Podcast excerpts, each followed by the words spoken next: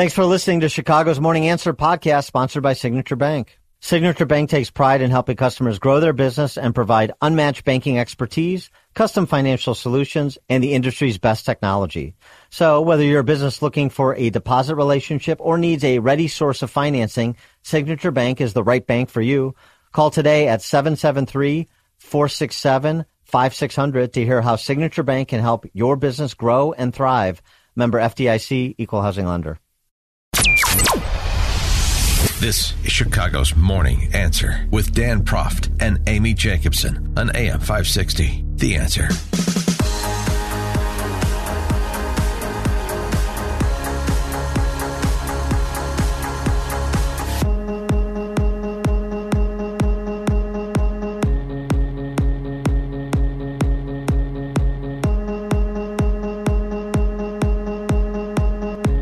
Top of the morning, Dan and Amy. Do the House Republicans finally, finally, finally, finally, finally have a consensus candidate for House Speaker in Louisiana Republican Mike Johnson, who sits on the House Judiciary Committee, a constitutional lawyer by background? Uh, you've seen him in some very good exchanges, uh, just even recently with the work the Judiciary Committee has been doing on, uh, well, in particular, all things related to Biden Incorporated. 312 642 5600, turnkey.pro answer line, 64636DA, turnkey.pro text line. This after Tom Emmer from Minnesota, who received the endorsement of Kevin McCarthy over the weekend, but definitely not the endorsement of President, former President Trump, withdrew r- under the realization that he had too many people who were committed to voting against him to win the vote very interesting goings on here because we had this discussion the other day about uh, what Gaetz initiated and uh, whether or not he owed the caucus an apology, he in particular, or whether this was finally someone standing up and saying what needed to be said and doing what needed to be done to send a shot across the bow of the swamp. Well, uh, Matt Gaetz voted for Tom Emmer. You know, in the conference where they were going to select the uh, the person to level up for a formal vote in the House. He voted for Tom Emmer. So for those who uh, thought that uh, Gaetz was freelance was uh, was uh, fronting for Donald Trump, um, clearly not. Here's what Trump had to say about Tom Emmer: totally out of touch with Republican voters I have many wonderful friends wanting to be Speaker of the House. Some are truly great warriors. RINO Tom Emmer, who I do not know well, is not one of them. He never respected the power of a Trump endorsement or the breadth and scope of MAGA. He fought me all the way and actually spent more time defending Ilhan Omar than he did me. He's totally out of touch with Republican voters, and so on and so forth. By the way, it wasn't only Trump.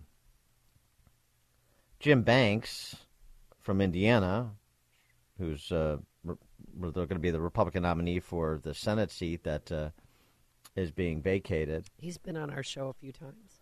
Uh, I supported. This is Jim Banks.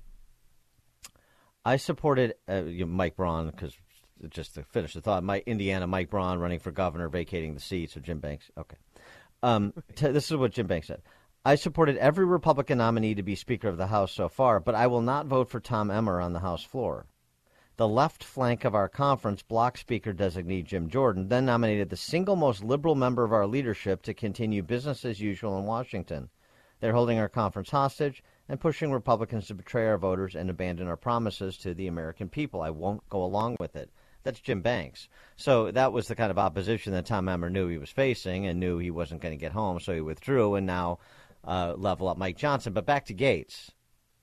So it's clear, isn't it, that Gaetz was freelancing for his own self interest this entire time. He wasn't uh, uh, fronting for Trump, and he uh, wasn't making this sort of principled stand that he's been credited in some quarters as making. Because you turn around and you vote for a person yeah. that just care that that both Trump and uh, Jim Banks, another pretty uh, strong conservative in the caucus, described as such. Now, say, well, Kevin McCarthy endorsed him over the weekend. Yeah, I know. He was part of Kevin McCarthy's leadership team. So it's not that particularly surprising. But didn't they not like Emmers because he was pro same, or he, he was okay with same-sex marriage. That, that you just heard. You just heard Jim Jordan, the single most liberal member of our leadership, Okay. to continue business as usual in Washington. It's not a single issue; it's categorical. And uh, this is, by the way, something that people might want to consider: the fact that Tom Emmer was able to get the number of votes he did to be the speaker designee, however briefly, tells you something about how complicated that caucus was. Now, one thing uh, I s- sort of thought, and watching this play out and may, it may still will. I mean, I- if if if you can't get behind Mike Johnson, who John Gizzi wrote a good piece about this, you know, he ha- has very little baggage. He seems to be pretty well liked. He doesn't have um, too many arrows uh, from inside the caucus aimed in his direction. It would seem. But again, it's not even necessarily about Mike Johnson. About it's about it's about the balance of power within the caucus and everybody's, you know, uh, not everybody's, but some people's personal interests at odds with one another. That's the issue, uh, or that's the complication. But one thing I thought, just watching this play out over the last several days, including uh, the the uh, endorsement of Emmer by McCarthy, I almost think uh, this is just intuition. I don't know, but I almost think that McCarthy is orchestrating this. One one person after another leveled up and is felled, level up and is felled. And you know, where do you come to at the end of the day? You go all the way back to McCarthy and say, well, look, he's the the one guy who was able. I, I know it took 15 votes, but he was the one guy that able to get the necessary votes. Maybe he's the only guy that can get the necessary votes, particularly after what happened. If you have some contrition on behalf of the the hateful eight and um, and and you have Kevin McCarthy and and seeing him on, on Meet the Press on Sunday, so you know, still sticking around and uh, being very public and leveraging the post he I, sort of still occupies. Uh, it's just interesting, and I'll tell you what: if he is able to orchestrate this, if he was able to actually climb back from being deposed, then it would tell me that he should be speaker. Three one able, if you're able to put all that back together. 312 642 5600 turnkey.pro answer line. You could also reach us on our text line 64636. Type in DA, then a quick comment. Yeah, midday yesterday I saw you know a headline Republic, Republicans might uh, are so desperate McCarthy is floating himself as speaker with Jim Jordan as his lieutenant. Well, we're it's uh, we're we're right back to January, uh, so we'll see. I mean, Mike Johnson is uh, a fine choice, Okay. and you know, if I was in the the House Republican caucus, I'd be happy to vote for Mike Johnson. But but you know, again, is this this is this really about Mike Johnson or the quality of whoever is leveled up next anymore, or is it about a couple of warring factions that each have the ability to prevent the other from getting the person they want? I mean, is see. he going to be ousted a, a few months later? I mean, we're going to go through this every time Matt Gaetz has a, a hissy fit. Well, we're going to see change first. that rule. We're first going to. Uh, it's not about the. It's not really about the rule anymore. It's about the the conduct, and we're going to see. We're going to see if uh, Mike Johnson passes the test today. I suppose. Dan and Amy, Chicago's Morning Answer. There's only one radio show in Chicago talking about today's biggest stories and telling you what they really mean.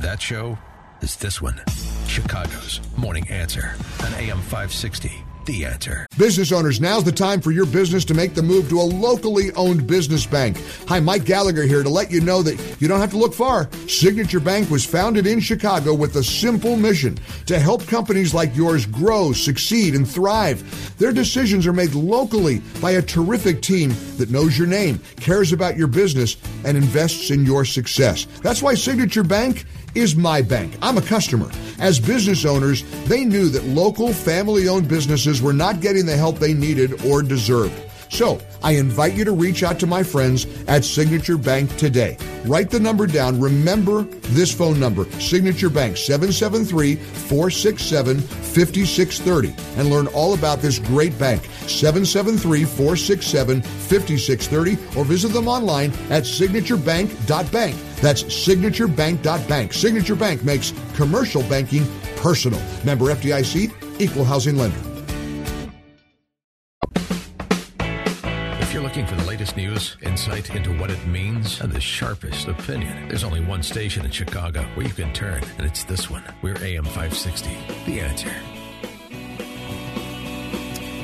Top of the morning, Dan and Amy. So that uh, community meeting that we've been advertising since uh, last week's uh, street protest in Brighton Park over the migrant that is being stood up uh, at 38th in California, uh, expected to house up to 2,000 individuals. Yep, that's the plan. It's pretty big. They're going to start at 500, then expand to 2,000. Um, it includes housing amenities, Dan, 24 hour unarmed security, uh, metal detector to go through, a van transportation if you need to go to the doctor, if your kids have to go to school. Why three metal meals detector? a day. Pardon? What? Why is there a metal detector? I don't know. That's what it says. Is, is that is that is that very welcoming?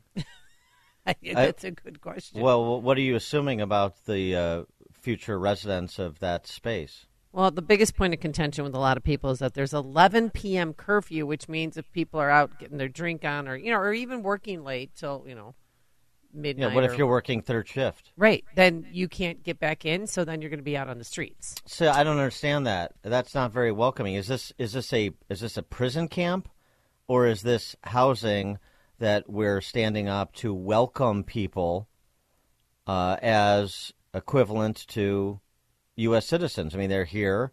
Uh, the city of Chicago has decided that they're legal and entitled to taxpayer-funded benefits, so they should be able to move around freely, shouldn't they? 312-642-5600 turnkey.pro answer line 64636da turnkey.pro text line. If uh, if uh, other residents of Brighton Park or any other neighborhood in the city or the, or any other community in the state or any other state in the nation if they can move about freely without having metal detectors having to pass through metal detectors to enter their home even a temporary home then why is that being instituted here Well, what are I'm- they saying I'm about the migrants? Are they saying that they're, you know, violent in nature? Because some, you know, It's yes, racist and xenophobic. yes. Well, one person said it best at this um, meeting last night, which, by the way, be, it was standing room only, and people, dozens of people, were outside trying to get in the meeting. Um, one put it put it best. I, I don't want to give them my tax dollars. all my people, my neighbors were being left out without. The money should come to us. We need it. All the resources they're getting, we need it. Yeah, well, the money maybe should stay with you, uh, so you don't uh, you're not so dependent on the city. How about that in the first place? But I digress.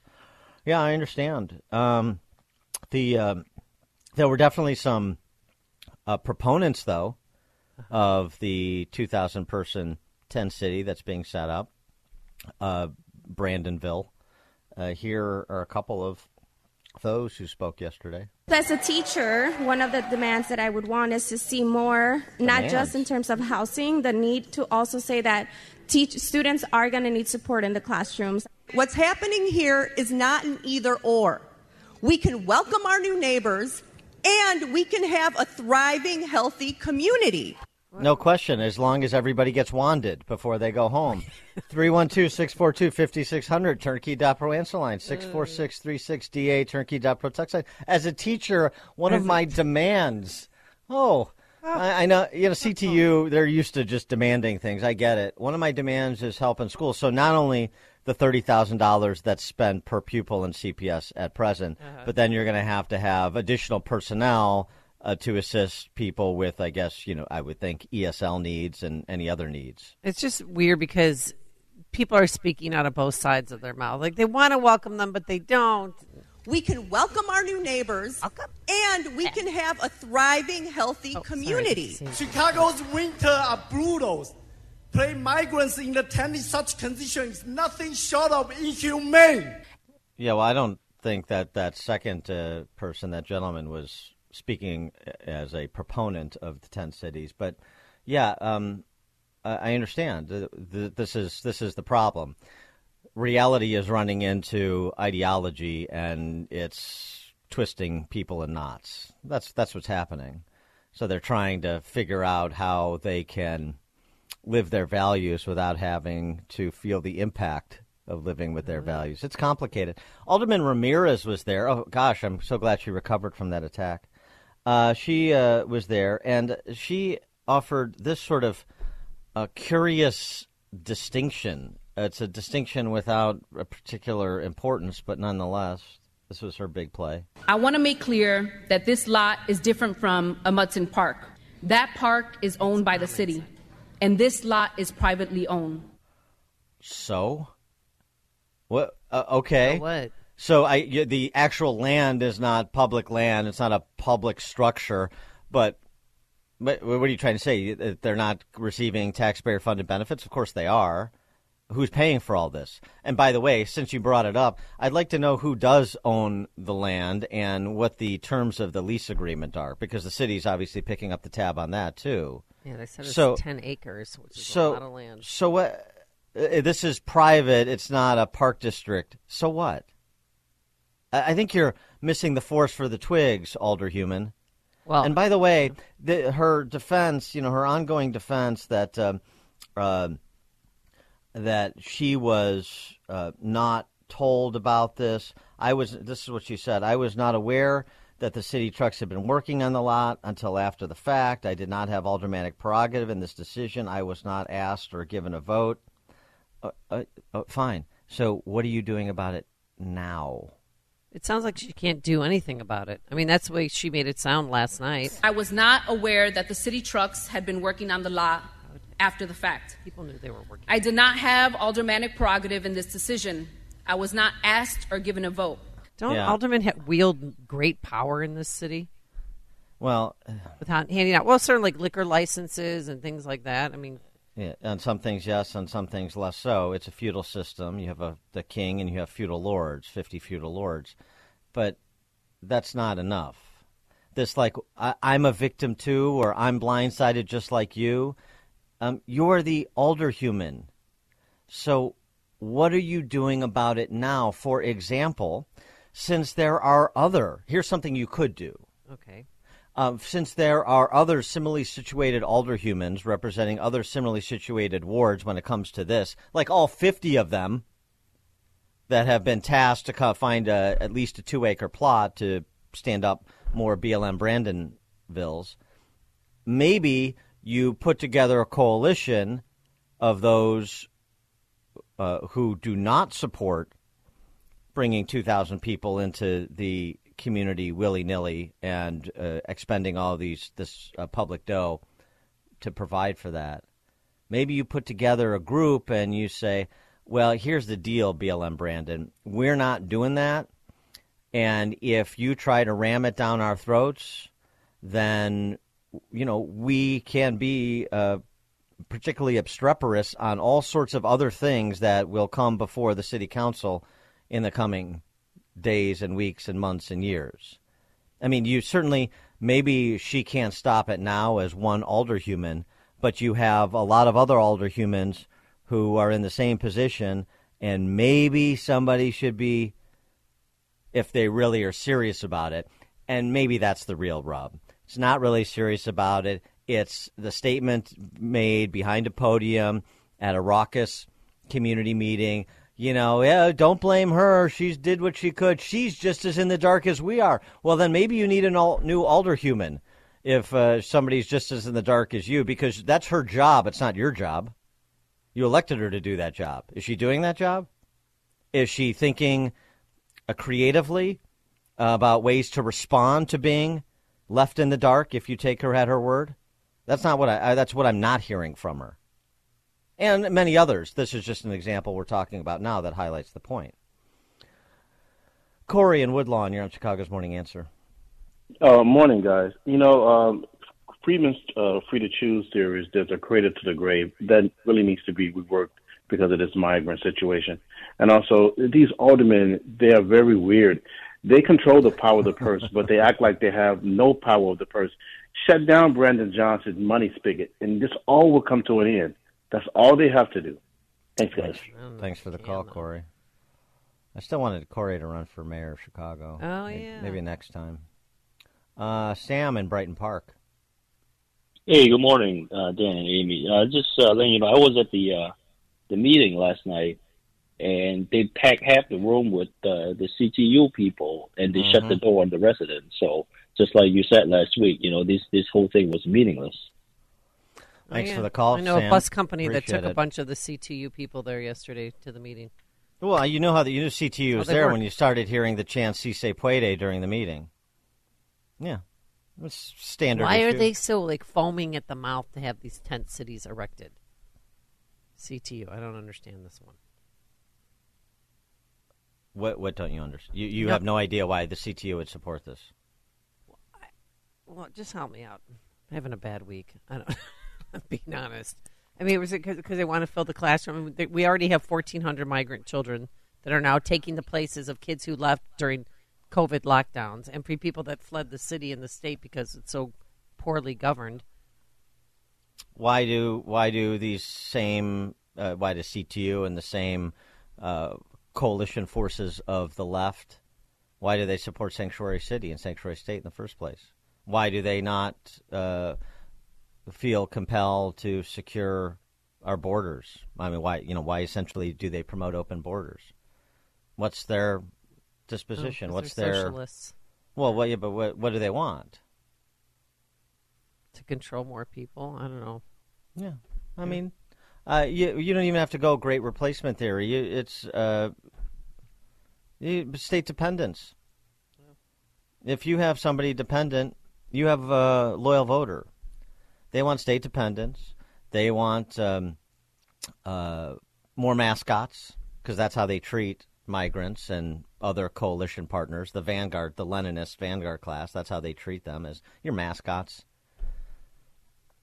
I want more of them. Okay, that makes And sense. uh, this is, and then then they get to virtue signal about it. They get to call anybody who opposes this, even though the room is full of migrants, uh, Asian migrants, Asian American mig- well, Asian American mi- immigrants, and uh, Latino immigrants. I mean, that room was full of them. But if anybody opposes this, you're a xenophobe, you're a racist, you're a MAGA, uh, MAGA nationalist, and so on and so forth.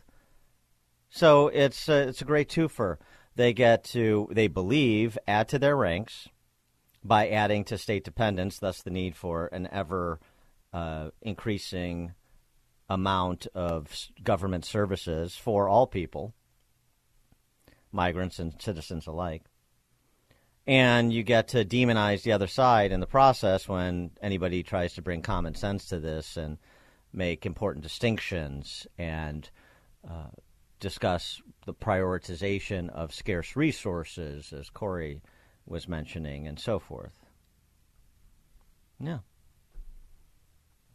And then the people that went along, you know, what uh, some may call useful idiots, the people that have gone, have gone along with this ideology and uh, Si se puede themselves into this position. Well, now, as I said, they're a bit twisted up. It was fun when it was just all protesting and ranting against honkies, and now it's in my backyard and it's a lot less fun. Eduardo, Tampa Bay. Yeah, good morning. I used to live over there in uh, 39th in uh, California in the 90s, and they have a gang problem over there. I mean, 26 in Cal is not too far away. Maybe they should have gone over there, or maybe even on top of those railroad tracks on 37 in California. Okay, thanks for the call, Eduardo. I'd like to house the city council at 26th in California. Saves time. Yeah. George in Naperville. Yeah, the city needs to host mixers with the migrants and residents and release some of this tension with dining, dancing, and dreaming. Yeah. That's great. Dining, dancing, and dreaming. Yeah, That's- mixers. That would actually, you know what? Welcome. On the, we should have a big welcoming party. You know, like a big block party. I, I absolutely. There's this is there's the, there's nothing here that a couple of ice cream socials can't fix. Movie night. You know, there's a lot of stuff we could do. But I like that Brandonville. When did when did you come up with that one? That's well, I mean, it's just you know we had Rahmvilles uh, on Lower Wacker, Brandonvilles. They come up with something better than that. That's be, become a bit prosaic. Lightfootsvilles. No, we didn't have Hamlets. Lightfootsvilles, I don't remember. Lorivilles or something. I mean, it's been the same. It's just the same problem. It's just sort of different iterations of the same problem because you have the same type of policymakers producing or pushing the same policies that produce the same problems. I mean, it's just pretty uh, linear. I like Brandonville though. Nick in uh, Northwest Side. Yeah, thank you. Good morning, everybody.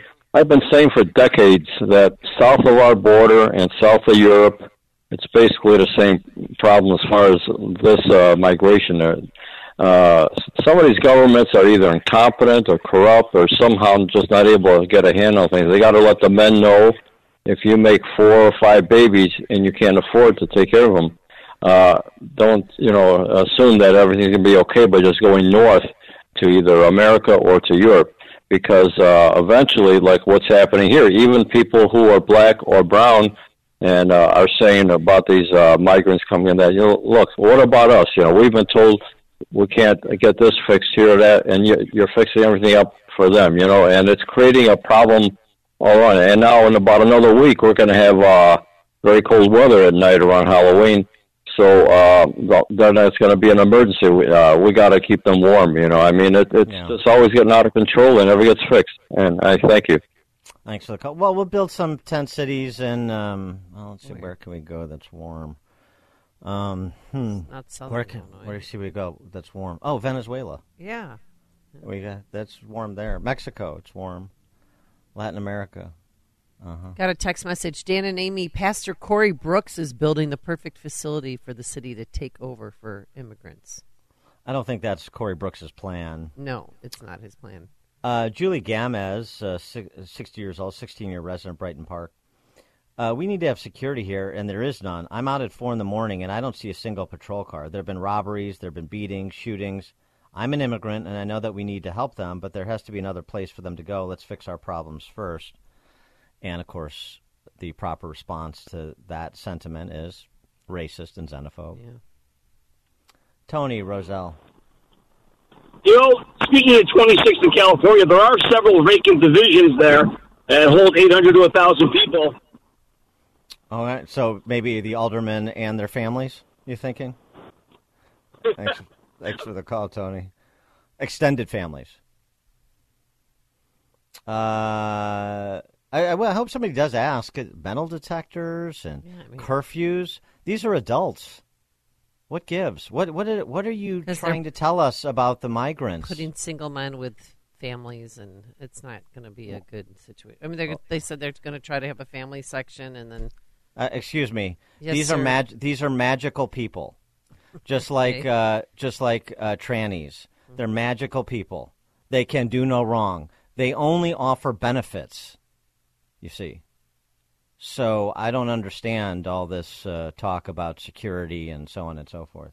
I ran into a police officer yesterday from the 19th. He's just like, this is exhausting. I don't want to come to work. I mean, this, we can't. It, it's, it's sick. People are sick. They've had different diseases, you know, like lice or scabies, flu. Yeah. It's like enough. Can you imagine going to work every day and in your space? Like if we came into the station today and we had 75 people living here, day after day after day, month after month. Uh, I'd send them to Oak Park. Dave in Wauconda, you're on Chicago's Morning Answer. Hey, I got a great place for them. It's got a lakefront view, a pool, a basketball court. Isn't Michael Jordan's former palatial estate still available? It is, and you know, um, and and Highland Park or the or Lake, i- yeah, and Highland Park or Lake County could pick that up for a song, you know, relative to the original asking price. I think. Thanks for the call, Dave. And I think there's probably, I think it's just so garish with the 23s everywhere. I think a lot of the migrants would feel uncomfortable there. Would it be a microaggression? It might be. I don't know if that uh, would if they would feel. Um, but uh, no, I like it. I mean, again, um, for these uh, well-off communities, the North Shore is a good place to start. Western suburbs too. You know, wh- why does uh, Governor Spalding have to dangle dollars in front of you? Um, th- these are you're you you're welcoming people. Um, you are the leading lights of the left. You are uh, proponents of all the policies that you see being enacted and exacted in the city. Well, where's the volunteer spirit that we expect from our betters on the North Shore and the Western Burbs? Still waiting. There's only one radio show in Chicago talking about today's biggest stories and telling you what they really mean.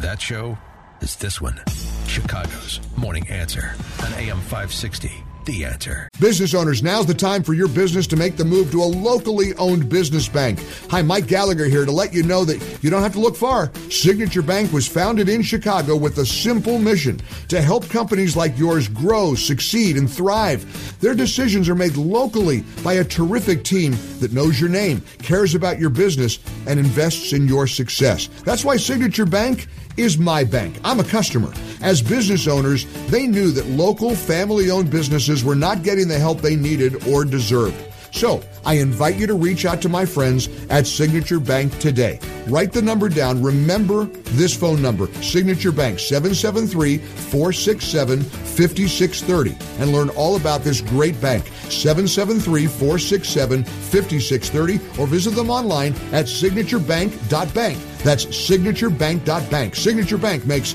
commercial banking personal. Member FDIC, equal housing lender. This is Chicago's Morning Answer with Dan Proft and Amy Jacobson on AM 560. The Answer.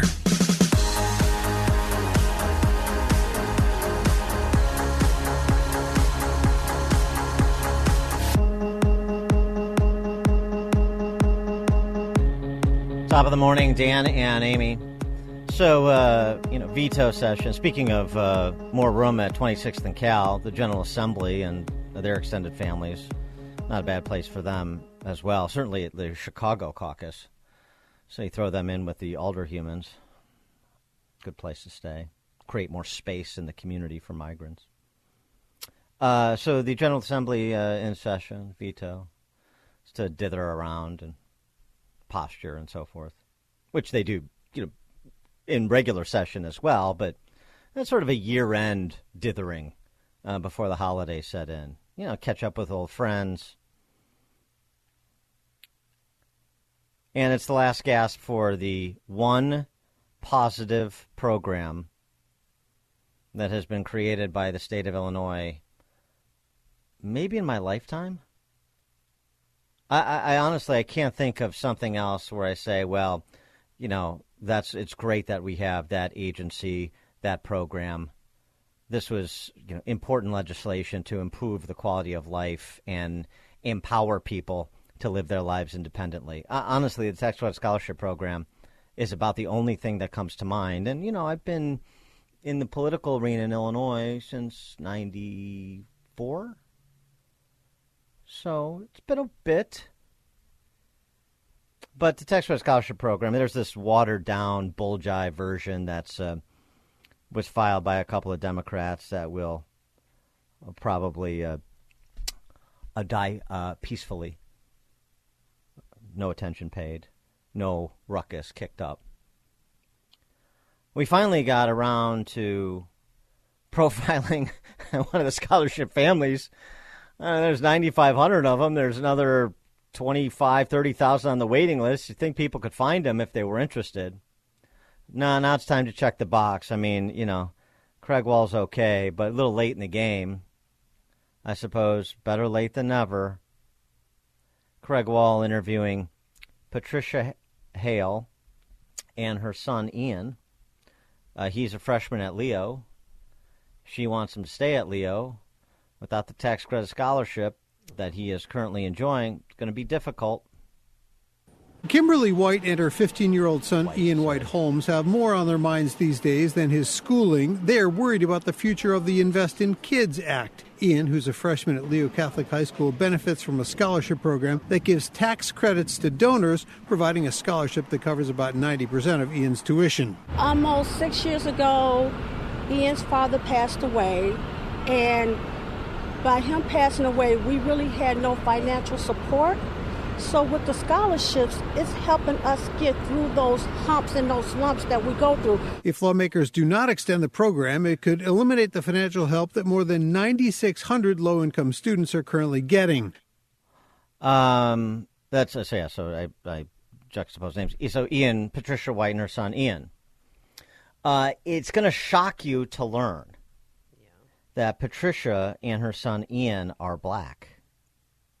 Why would this be shocking to you? Because you look to the teachers unions in Chicago and Illinois as the uh, repositories of truth, and their position on the tax credit scholarship program and why it should be killed is because it just is a scholarship program for honkies. That's what they said. I didn't use the word honkies, but that's what they said. It's just a scholarship program for whites. Well, in fact, um, a 100% of the scholarships are currently awarded to families with demonstrated financial need, and more than half of the scholarship recipients are students of color. But I know that, you know, that little factoid doesn't matter because we'll just go with the spin of the teachers' unions and the political power structure that uh, finances them and vice versa. Right? We'll just go with that. 312 642 5600, turnkey.pro. Answer line 64636. Type in DA, then a quick comment. I mean, do you, do you care if this goes or stays? I really don't know. I really don't know if people do or not. I, and I, I say that because uh, a lot of the uh, putative proponents of the scholarship program, including people that I respect and have worked with before, uh, they don't really seem to care that much. Even really? those who have invested a lot of money. Even donors, they don't. They're yes. losing steam. Why? I mean, do, do you do you see? Um, I mean, do you see uh, community meetings like you saw at uh, Kelly High School in Brighton Park last night anywhere going on? Do you see people outside of uh, the offices of state legislators, of the governor? Or do you, do you, I mean, are you seeing are you seeing uh, advertising campaigns? What, what, what, are you seeing that would show any evidence of any concern, any interest in this? I mean, it's just general apathy. Yeah, uh, yeah, I like it. It'd be nice if it stays. It would help those kids. But if it goes, you know, it goes. No big deal. Well, what right? about the kids? What about the 9,500 kids, which you said most are from low income homes? Half of them are minorities. What's going to happen to them? Do they have to go back to their crappy public school? Well, I mean, obviously, this is, they don't have to do anything, but the, the question is how many families are going to be able to put together the resources to continue to send them to the schools they're at now, or how many families are going to be lucky enough to arrange some kind of um, you know payment option or scholarship deal with the individual schools. And nobody knows the answer to that. I don't know. Some will and some won't. I, su- I suspect, right? Isn't that obvious? But I mean, the question is, does anybody care I, on this issue?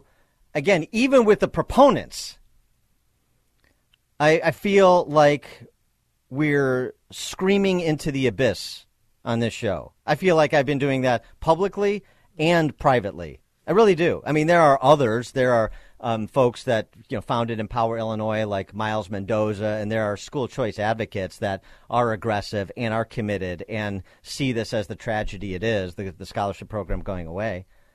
But there are a whole host of others, the institutional players, that uh, seem positively indifferent and yet you're going to talk about uh, turning around Chicago and extending opportunity and this this is the one program the one positive thing that you had in your life for the state of Illinois. In my certainly my adult life. I mean, I, yeah. I you know, and frankly, going back pre my entrance into politics, I mean that was the big Jim Thompson era, and then you had uh, what I don't know, Kerner went to prison, and uh, uh, going back to Ogilvie, who instituted the income tax. I mean, uh, one positive program in in everybody's lifetime who was born after 1968, I think. And it's just, I just, I, I just am, um, I can't say I'm shocked. I, I'm just exasperated over the indifference. I, I, Oh, all the people, I'm for the downtrodden. I'm for giving people who uh, need a hand up, uh, a hand up in terms of opportunity, not opportunity because I want them to be independent. I want these people that, uh, uh, you know, don't have the resources to access the opportunities I do to access those opportunities as well because, you know, there's a lot of talent out there that goes undeveloped because uh, they're put into these uh, totalitarian re-education camps that are indifferent to their ability to read and do math. I'm talking about CPS, for Right. example, but not limited to CPS. I sent you Jan Schakowsky's tweet. She wrote, As a former elementary school teacher, I'm a strong supporter of our nation's public schools, blah, blah, blah. It's past time for the Illinois Invest in Kids program to finally sunset. Why is she getting involved? I mean, it's not her. As a as a former educator, I'm against education. Right, exactly. Josh Hale, Josh Hale, is the that's the name I was conflating with uh, Patricia White and her son Ian. Josh Hale is the uh, head of the Big Shoulders Fund. They raise a. I've been to that fundraiser. They raise a big money. I mean, they they these fundraisers. The big fundraiser they do is like a that's a seven figure, probably mid seven figure raise, and they give out a lot of scholarships. So they do a lot of good work. Uh, and they administer some of the scholarships that are provided through the tax credit scholarship program. But here's Josh Hale. Josh Hale is president of the Big Shoulders Fund, which helps administer some of the scholarships. There are also another 25, 26,000 children on the waiting list. So it shows the interest in this. It's not the solution, it is part of a solution to a more equitable educational landscape in the state of Illinois. That's a fine rhetorical position to take. What has uh, Big Shoulders done politically? I know this is um, I'm I'm blaspheming right now. That's okay. I can take the heat. Uh, Big Shoulders, as I said, done a lot of great things. A lot of great people support it. Provide a lot of scholarships that have gotten a lot of kids educated. But if you want to scale that, like the tax credit scholarship program would, then you have to be politically savvy and courageous.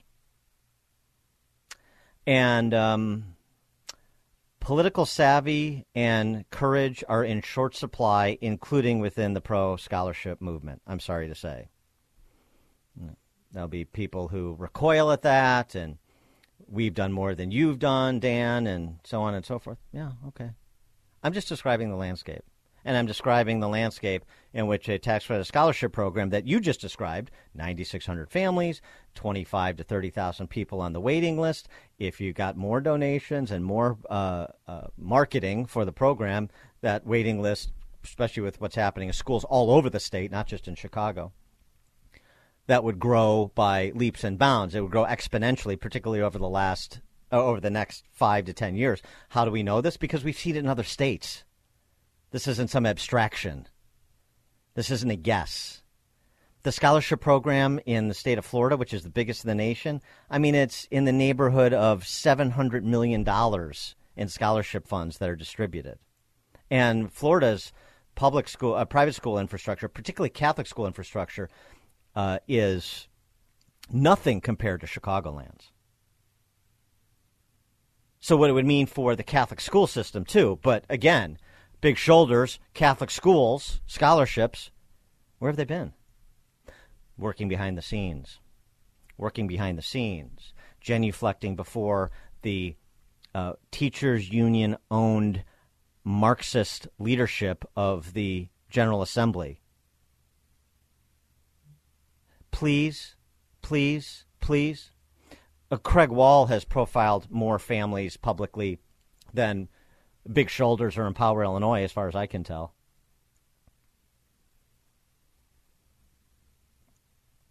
So, uh, yeah, with great position comes great responsibility. You're the organizations that are writing point. So, how do you explain what happened? We did the best we could. Did you?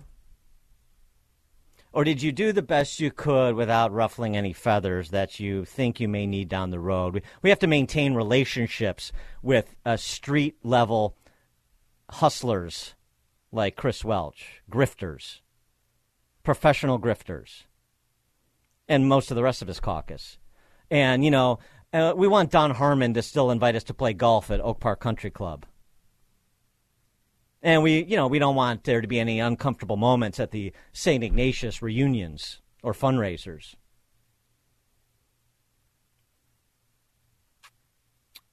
So uh, people can criticize me all they want. There were opportunities, and I won't go into the details, but I know because I was part of it. There were opportunities to take a more aggressive posture. There were opportunities to profile families on the airwaves in Chicago. To, te- to have them tell their stories, to put pressure on those teachers union toadies in the General Assembly because public pressure is what's required. They chose the path of being beaten up in a black in a back alley, begging for their crumbs, just like Republicans normally do. Which is why they're the super minority party, and which is why, in this instance, the tax credit scholarship program is going away. Angelo in Racine, Wisconsin. Hey, how you doing? You know, I, I heard that lady talk about the 11 year old who lost his dad, and then thus losing uh, financing for college or whatever. You know, did, was the father like putting money away for the kid? Did he have a 401, uh, 403b? Uh, what was he doing, or is she just saying that because the program's available and they can get on it? Well, I mean, uh, Just you know, you got a dad who's working doesn't mean that he's a good dad. And I'm not saying that this father that died is was a bad father. I'm just saying, what's the loss? It, was he like really like actively putting money away for this kid, and now that's gone? yeah. He, if he here's the, was, well, he, he, he, Angelo. Who who cares? Who cares? well, I do because, because No, no, I don't. And let me tell you, let me tell you why I don't, and then you can tell me why you do. Because I don't know the circum, I don't know the circumstances of the father of the family. She said he died, and they they didn't you know they didn't have resources. So he's a 15 year old freshman at Leo, and uh, he comes across very well in that interview. Seems like a sharp young man. But regardless, he's got an opportunity to get a quality education at Leo. That's the point. The point of this is the opportunities that you provide regardless of cir- circumstances. And if, you know, there's been an absent dad or a family that made a bad decision, well, well, I don't want that visited upon the kid if we can otherwise avoid it. So that's the point of it. Who cares? I don't care what the She- dad did or didn't but- do. But she said it. But she Well, I don't. it. Who cares? Who cares? I do. I, it's Why? Just, it's just when you hear about. It's just like when you hear about somebody being killed in a neighborhood, and everybody comes out and says, "Oh my God, he was going home to bake cookies and read the Bible with Grandma when he got shot." You know, it's No, it it's isn't. No, it what are you isn't. doing when it's eight o'clock? No, it isn't. They, they, what, what, I, I mean, this is uh, honestly. Uh, what does that have to do with Ian, the 15 year old freshman at Leo? Do you want him to get the best possible education or not? I do. I don't care what his dad did or didn't do, and I and I have no idea. This is about the children, and she obviously had demonstrated the need for the scholarship, regardless of how her family finances got to the place that uh, she qualified for the scholarship, like every other scholarship recipient. Can, can we maintain focus on what we're trying to accomplish here? Greg and Schaumburg. Hey, Dan and Amy.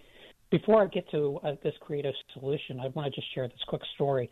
Um, about three months ago, for my 1972 class in high school, one of our uh, classmates who started with us in freshman and sophomore year had to drop out after sophomore year because of exactly what you're talking about a problem in their family financial. And thus, the class got together with the principal of the school and presented him an honorary diploma. And as we talked this thing through, we thought, wow, no one knew this was going on in those days. You know, if anybody had known it, tuition in those days was pretty cheap. We could have probably put that together. So here's a creative suggestion for this situation. Let's get these kids together and put a web page together and specifically address it to Schakowsky with videos of each of them saying, "Thank you, Jan. My my career or my life is in sunset." and and do kind of like the the, the Rush Limbaugh technique of demonstrating absurd by being absurd.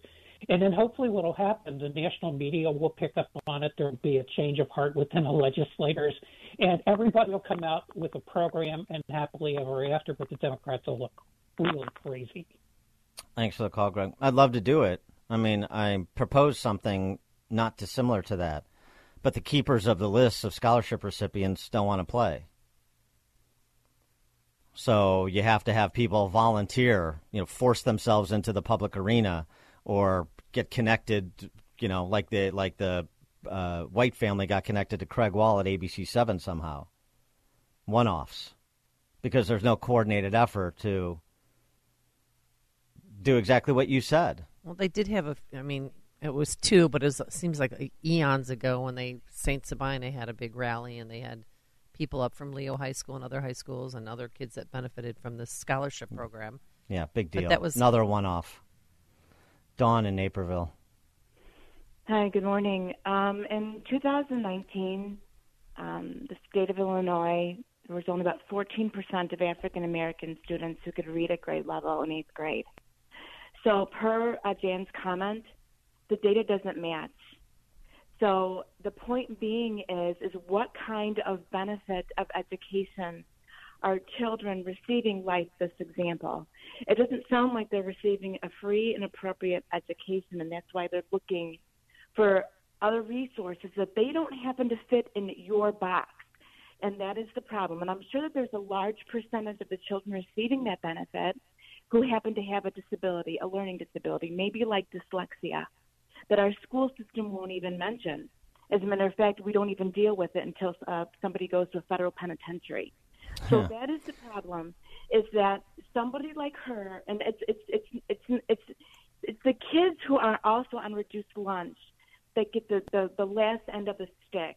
That is a right, which is eighty-five percent of the student population in CPS.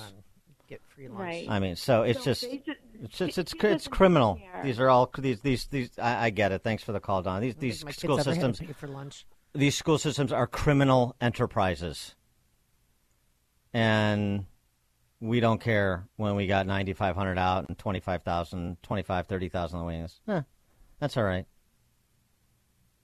I, I don't know. I don't know. There's only one radio show in Chicago talking about today's biggest stories and telling you what they really mean.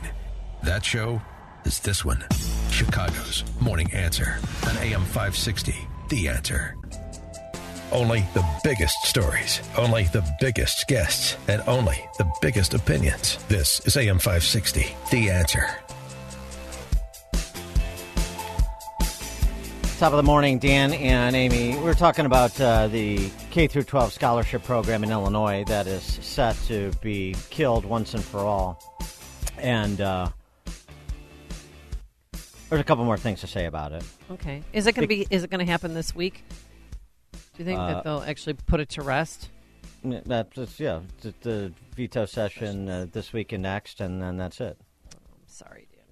Uh, so uh, Pritzker weighed in on this again. You know, he's been playing Pontius Pilate. He Yeah. does the the General Assembly has to send me something, and I'm so I'm sort of Out of um, it. I'm Switzerland on this, which is um, if he wanted it to come to his desk, it would come to his desk. Just so we understand that. Okay. Uh, here's what he said. Uh, his most current bit of spin. deserves our predominant attention and that we need to make sure that we're continuing to fund public education properly. Um, and, you know, there are people who want to take our eye off that ball, and that's not something that I want to do. You agitators, you. Um, during the five years of the tax credit scholarship program, K through 12 uh, government school funding has continued to go up at a 45 degree angle, as it has for the last 30. And particularly the district that gets you know, most of the attention, uh, again, CPS is at $30,000 per kid That is so ridiculous. per year, which is more than virtually every suburban school district where you pay 80% of your property taxes for or to 90% for K through 12 education, government education. And you should see some of these facilities. Whew. So um, take our eye off that ball. You can't have both. F- funny, um, more than two dozen other states have both. Hmm. Uh, Governor Pritzker will happily force you to pay to kill kids in the womb or mutilate them if they get out, but he won't provide incentives to privately fund parental choice for the poor. That's Governor Pritzker in one sentence. And this opportunity to expose this gelatinous ghoul for who he is on behalf of lower income, mostly minority families and their kids. And the school choice movement in Illinois and whatever constitutes a Republican or a conservative in this state doesn't want to take that opportunity, doesn't want to be shouting it from the rooftops, doesn't want all hands on deck and all resources available. It is mind boggling. Here was the response from Patricia White and her son Ian, uh, effectively responding to what you just heard from Pritzker. Well, I personally would say, why wouldn't you just keep it renewed? Like, it's helping so many kids. For families like the Whites, there is a lot at stake. I'm just going to keep doing the best I can to keep him there. Even if that means I have to take on an extra job or something like that, but I want to keep him there, and this funding is very important, so we need to keep that funding going. Uh, so, um, whose side are you on in that discussion? I mean, that's a rhetorical question. I hope. I hope it's a rhetorical question. I, I just, I just, I, it is really sad and frustrating. And then you have to listen to all of the nonsense that's talked about over nonsensical ancillary issues that have very little to do with people's quality of life, very little to do with uh, kids' prospects for uh, future prospects for success. And you have this moment, and most everybody who should be present and accounted for is AWOL. It's just a sad, sad commentary on a pathetic, pathetic state. Dan and Amy, Chicago's Morning Answer. This is the morning show more Chicago radio listeners are choosing. This is Chicago's Morning Answer on AM 560. The Answer. Top of the morning, Dan and Amy. Some uh, interesting survey results out of New York. Uh, Siena College is the uh, surveyor. This is on uh, the reaction of New York residents to the handling of the migrant situation by Adams, by Hochul, by Biden. And I wonder, it'd be interesting to survey Chicago to see if um, the same attrition for the Democrats is occurring. By the way, on the issue matrix in terms of which issues are most important to me, and which is sort of a proxy to say which issues inform my vote or most predominantly factor into my vote. Inflation is still number one, understandably. Immigration is now number two. Now, you know, usually it's it's all pocketbook issues, uh, uh, inflation, education, healthcare, so forth. Immigration number two, and then there's a a pretty uh, big divide, pretty big chasm between inflation, immigration, and then the rest of the issues. So it's definitely popping. And you see this in the Siena College results in New York as well. 84% consider the influx of migrants a serious issue. A majority, almost a supermajority, 57%, very serious problem. And uh, nearly two thirds of voters uh, disapprove of the Biden administration's handling of the migrant influx. 6429 disapprove. Um, also, you're not you're seeing um, uh, uh, poor marks for Adams and Hochul as well. Um, first of all, before we even get to that, um, the the whole you know benefit cost. Fifty four percent of voters, New York, said migration has been more of a burden. Thirty two percent said it's a benefit. So you get a majority that way too. Um, the uh, I'd like to know what the benefits are. well, yeah, I mean, you know, the idea we're in a nation oh, yeah. of immigrants, people We are coming, good. and it's uh, yeah, right. And Look at me, I did something, children. and there'll be definitely people that come to this downtrodden. country that contribute, and uh, you know, there will be. Uh, of course, but th- th- th- this is uh, not the way to do it, as we say ad nauseum.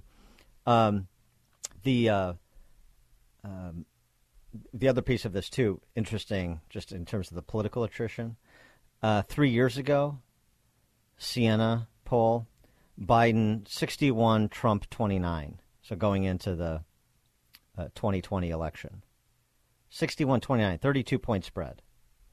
Right now, the spread statewide, New York, between Trump and Biden, Biden's up nine.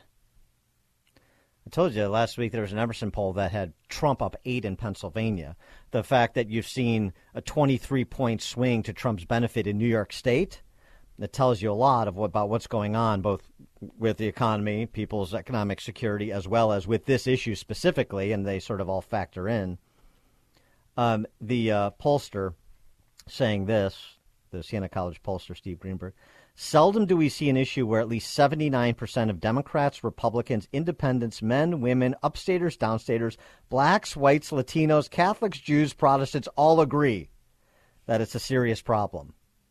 And you don't call something that is a windfall a serious problem. You call that a happy occurrence. So when they say serious problem, they're not saying we're excited about what has what is transpiring. And as I mentioned, Adams and Hochul are both upside down on this as well. It'd be interesting to see where BLM Brandon and Jelly Belly are on this too, wouldn't it?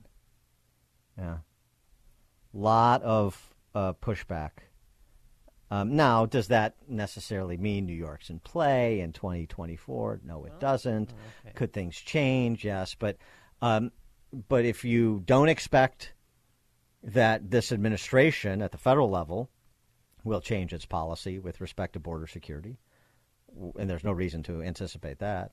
And if you don't expect that uh, Hochul or Adams are going to move to sort of send a public signal that we're not on board with this by uh, rescinding sanctuary city state designation, by being more aggressive in their posture towards the Biden administration publicly, which there's no reason to believe that'll happen, then this is going to continue at, at least through 2024 depending on what happens in November of 2024, wouldn't you think? Do you think Illinois would ever flip? Um, no. Yeah. I mean, uh, ever, I mean, ever ab- is a long time. But I mean, right. do I see? Do do you see the pressure on BLM Brandon or Jelly Belly to reverse course? I don't see it. I mean, the community meetings in Brighton Park and Galewood, notwithstanding, South Shore, Hyde Park. I mean, the, you know, those are blips. Do you see the organized, sustained opposition coming from within their ranks? Not to mention, where's anything resembling an opposition party? AWOL as per usual. So do you see what what is the organized, sustained opposition that is on the horizon in Illinois or Chicago? I don't see it. So no, I don't think policies are going to change. And the only opportunity to affect that change will be to elect different policymakers in 24. That's where we're at, so buckle up for the next year. There's only one radio show in Chicago talking about today's biggest stories and telling you what they really mean. That show is this one Chicago's Morning Answer on AM 560. The Answer. This is Chicago's Morning Answer with Dan Proft and Amy Jacobson on AM 560 the answer.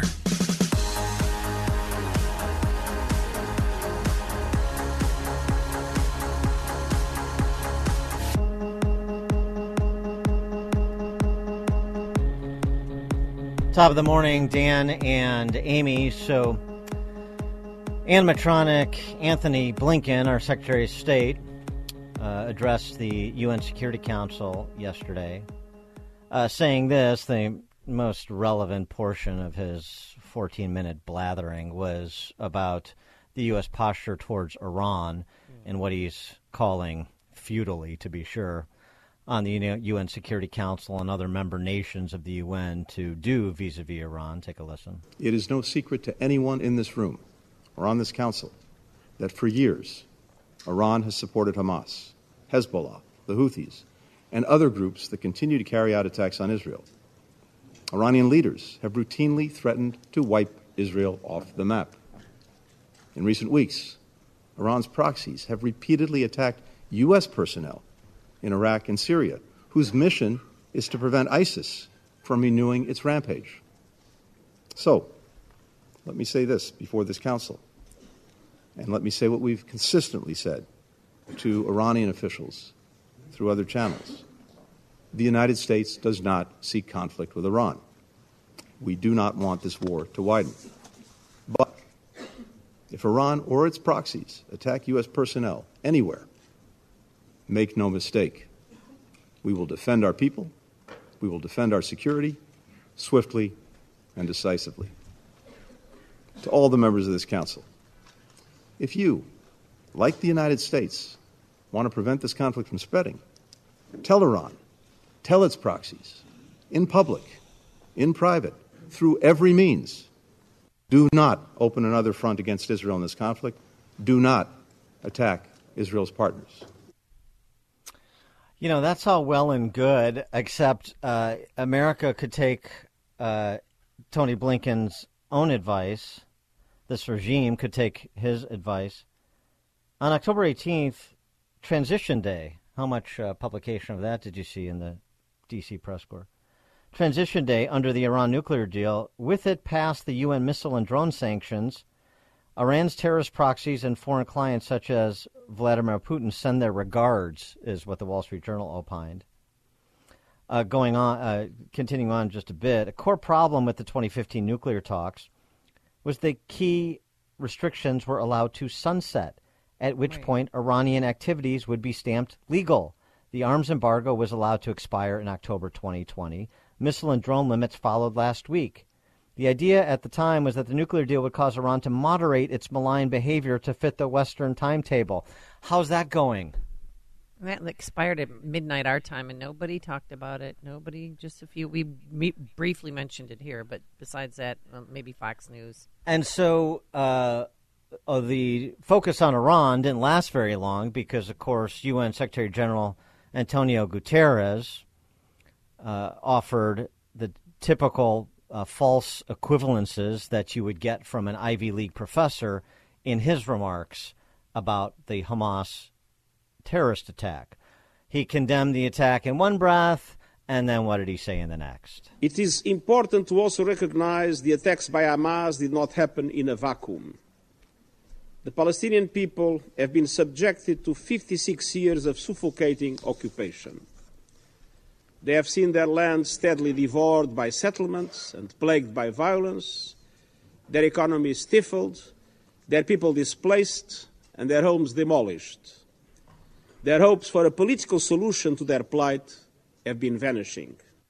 The relentless bombardment of Gaza by Israeli forces, the level of civilian casualties, and wholesale destruction of neighborhoods continue to mount and are deeply alarming.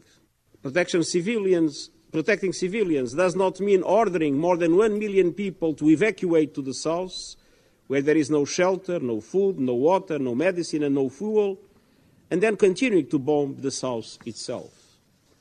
I am deeply concerned about the clear violations of international humanitarian law that we are witnessing in Gaza.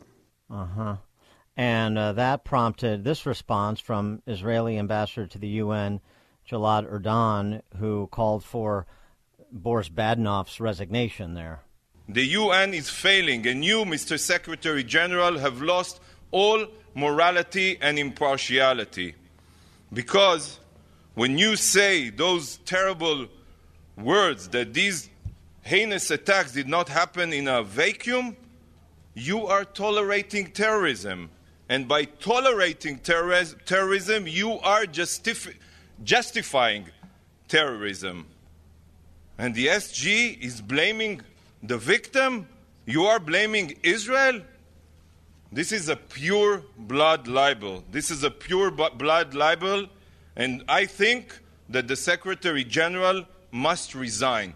Because from now on, every day that he is here in this building, unless he apologizes immediately, today we called him to apologize, there's no justification to the existence of this building. Yeah, well, was there before that? Um, yeah, you know, Gutierrez can go away and maybe they can appoint Liv Tyler or Angelina Jolie to be UN Secretary General. I mean, it's about that important, frankly. For uh, more on all this, Dr. Zuhdi Jasser, president of the American Islamic Forum for Democracy, co founder of the Muslim Reform Movement. He's also a former Navy lieutenant commander, author of A Battle for the Soul of Islam, and, oh, And- oh, by the way, This just in. he's a uh, candidate for Congress in Arizona 4. Is that your mom's district? No, it is Oh. not. Because too I was going to say he'll for sure have a vote, but sorry. Well, it's Arizona. She can probably vote. it's Mesa, vote. Gilbert, Chandler. You know, She can probably vote wherever she wants in Arizona, exactly. from what we've seen. Tucson, Doc- Phoenix, same thing. Dr. Jasser, thanks so much for joining us again. Appreciate it. Oh, it's great to be with you. Thanks for having me back. Um, so, uh, whatever sort of Pollyannish prospects uh, Tony Blinken thought he had to bring the UN Security Council and the larger member nations to uh, consensus on this, to speak with one voice and uh, condemn Ir- Iran and act in furtherance of that condemnation, that seemed to go by the boards pretty quickly. Oh, it did. He's like the uh, dysfunctional weatherman who uh, has a hurricane that came and says that somehow he was surprised by it and just starts describing the hurricane that he laid out over the past uh, uh, multiple years of actually saying the opposite to the UN when Iran declared its intention, when Iran has long called for the death and destruction of Israel and the West. Uh, they said, "Oh, that's just words; it doesn't mean anything." And now that it does mean anything, he's saying that uh, uh, the UN needs to respond to it. It's it's absurd, it's offensive, and uh, you listen to uh, their expectation uh, in the UN of no response. One thing I'd remind them is they called for a day of jihad. These Islamists want to light up the Middle East. They want to create death and destruction. That's the way Hamas, ISIS, Al Qaeda work because it rebrands them. It it, it gives uh, the uh, population there that has no the ones that don't have any moral agency that have lost their moorings and lost their humanity a chance to say they're the ones that'll represent the the will of the Palestinians. When in fact the Palestinians and the Arabs and those that do have morality like the Iran women's movement uh those that were pushing back against their dictatorships they didn't participate in this day of jihad. Uh, the women's movement actually was rejecting the theocrats of Iran, and in the past few weeks has been saying they stand with Israel, they stand against terrorism. So, you know, I think uh, it's long overdue for the Palestinians to have an Arab awakening against their own tyrants, which are Hamas. And, uh, you know, the Israelis were releasing uh, leaflets the past few days and dropping them and saying, you know, if any of you know where these hostages are, let us know. We want to minimize civilian loss. And you know that's the story you're not hearing from the propagandist arms of the BBC and other media that seem to have a one side in which they and actually I have to tell you as a Muslim, as as the son of immigrants, you know, that it is bigotry to me to say that somehow we don't have any moral agency, that somehow there's a justification for uh, if you look at the manual that Hamas had that was revealed by NBC, no right wing media, this is a left wing media that that released a manual that said eight points. Point one and two of the hostage taking was to go in and slaughter women and children at the festivals, at the schools, and elsewhere. Nowhere do you see that the taking of the hostages is being condemned roundly. They just sort of say it as a footnote, and then they go on to say, "Well, they've been they've been oppressed, et cetera, et cetera." Well, enough is enough. We need to decimate Hamas's leadership, and then after that, talk about what is the path forward for Palestinians that are that are part of humanity, part of civilization, and not part of evil. But what should the path forward be? The path forward has to first be to release these hostages uh, safely to their families. The path forward first has to be to completely uh, end the military arm and also political arm of Hamas needs to be defeated. No different than uh, Germany was defeated uh, in World War II. No different than any of the enemies of humanity have been defeated. And you know, I have to tell you, the Syrians, uh, for example, should not have a long memory to know that Hamas uh, did not support the revolution in Syria. Hamas supported Assad, supported Iran uh, in their uh, regional aspirations. So the path forward needs to be to end those who are the enemies of humanity first in the next few weeks in this war, and hopefully minimize the the loss of civilian life uh, as is always horrific in war. Uh, but uh, it's one thing to uh, end what, who started this war, and then after that, start to create uh, uh, corridors of humanity to to bring um, sustenance to those who are suffering and, and begin to create a new leadership in the Palestinian territories. With respect to Iran, what's their end game here? You know, Blinken, we don't want conflict with Iran. It doesn't seem like Iran really wants to uh, formally put its fingerprints on this, to engage more than they uh, have in terms of providing weapons and whatever other logistical support they provide to terrorist organizations like Hamas and Hezbollah. It, seems like maybe they're just you trying to use this as a time when they can advance their weapons program that uh, Obama started uh, helping them to advance uh, several years back. Is that is that what they're really uh, aiming to do at this point? It's a couple things. Uh, three things I would say is involved here. Number one is uh, to distract from their internal weakness in the revolution. They, you know, all of a sudden the, the topic has changed across the Middle East. No one's paying attention to the women's movement anymore. Number two is to uh, begin to inflame a lot of their proxies. The Houthis should be declared a terrorist organization. I'll remind you that the Biden administration a, a year ago removed the uh, designation of the Houthis as a foreign terrorist organization, and now they're launching missiles again. And uh, so uh, that needs to happen. Number three is to uh, solidify the uh, Abraham Accords. Uh, they wanted to. Uh, they saw Saudi Arabia, a lot of the Arab Gulf countries, beginning to normalize economic relations with Israel, which would be a disaster for Iran. And also, by the way, the new axis of evil, Iran, China, and Russia, are creating a, a, strengthening of their triangular power, if you will, and that also uh, has been rekindled. And we need to also, you know, push back against. So those three areas are the reasoning behind it. They met, you know, with the head of Hamas leadership in Tehran just weeks before this happened, and and uh, began to uh, increase sort of the verbal attacks against Israel and the West, and lo and behold, the war started a few weeks later. So this should not have been a surprise. There's a lot of secondary gains that they have from it, and always as they do in proxy wars. And uh, we need to have them pay a price, uh, not only in the loss of their weaponry, but also intelligence. Um, maybe, you know, maybe, maybe, maybe, for example, uh, reinstituting the arms embargoes. Yeah, exactly. I mean, the maximum for... pressure needs to come back. I don't understand why Blinken and company don't say that uh, the Pompeo maximum pressure campaign worked. This would not have happened under uh, that campaign.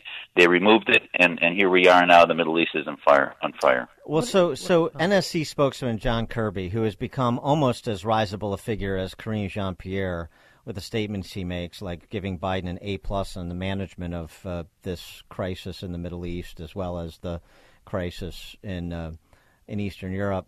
Uh, John Kirby said this about Iran-sponsored attacks because, of course, uh, Iran is sponsoring attacks on U.S. troops in other theaters uh, outside of Gaza. Take a listen. Now we know these groups are supported by the IRGC and the regime. We know Iran continues to support Hamas and Hezbollah. And we know that Iran is closely monitoring these events and, in some cases, actively facilitating these attacks and spurring on others who may want to exploit the conflict for their own good or for that of Iran. We know Iran's goal is to maintain some level of deniability here, but we're not going to allow them to do that. We also are not going to allow any threat to our interest in the region to go unchallenged. We demonstrated last. Yeah, that's all. Uh, those pieties are all well and good, but um, so are we have U.S. soldiers being attacked by Iran using weapons we've allowed them to obtain.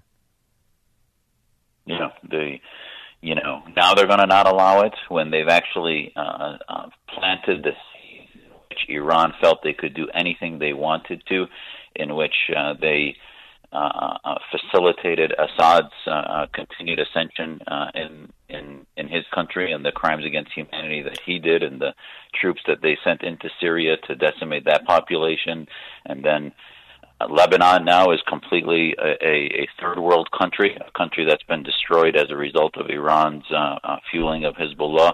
Now they're they're saying they're not going to do that. I mean that's offensive, and the appeasement policy that they've had has basically been a green light to uh, the ascendancy of that Shia crescent from Iran through Iraq. I mean, uh, when when is the establishment in Washington going to realize that the reason we lost Iraq uh, was not necessarily that it was a fool's plan, but the bottom line was that uh, we Obama administration handed it over to Iran, And uh, that type of division in the Middle East between Iran and the Arab countries, that crescent, uh, is going to actually create a conflict in which if Iran gets nuclear weapons, then we're going to talk about Saudi Arabia getting nuclear weapons, and and this the the concern now of this conflict broadening beyond Israel and Hamas is very significant because remember, at the end of the day, Iran's suicidal Hezbollah and, and terrorist organizations goes beyond simply um, non-state actors.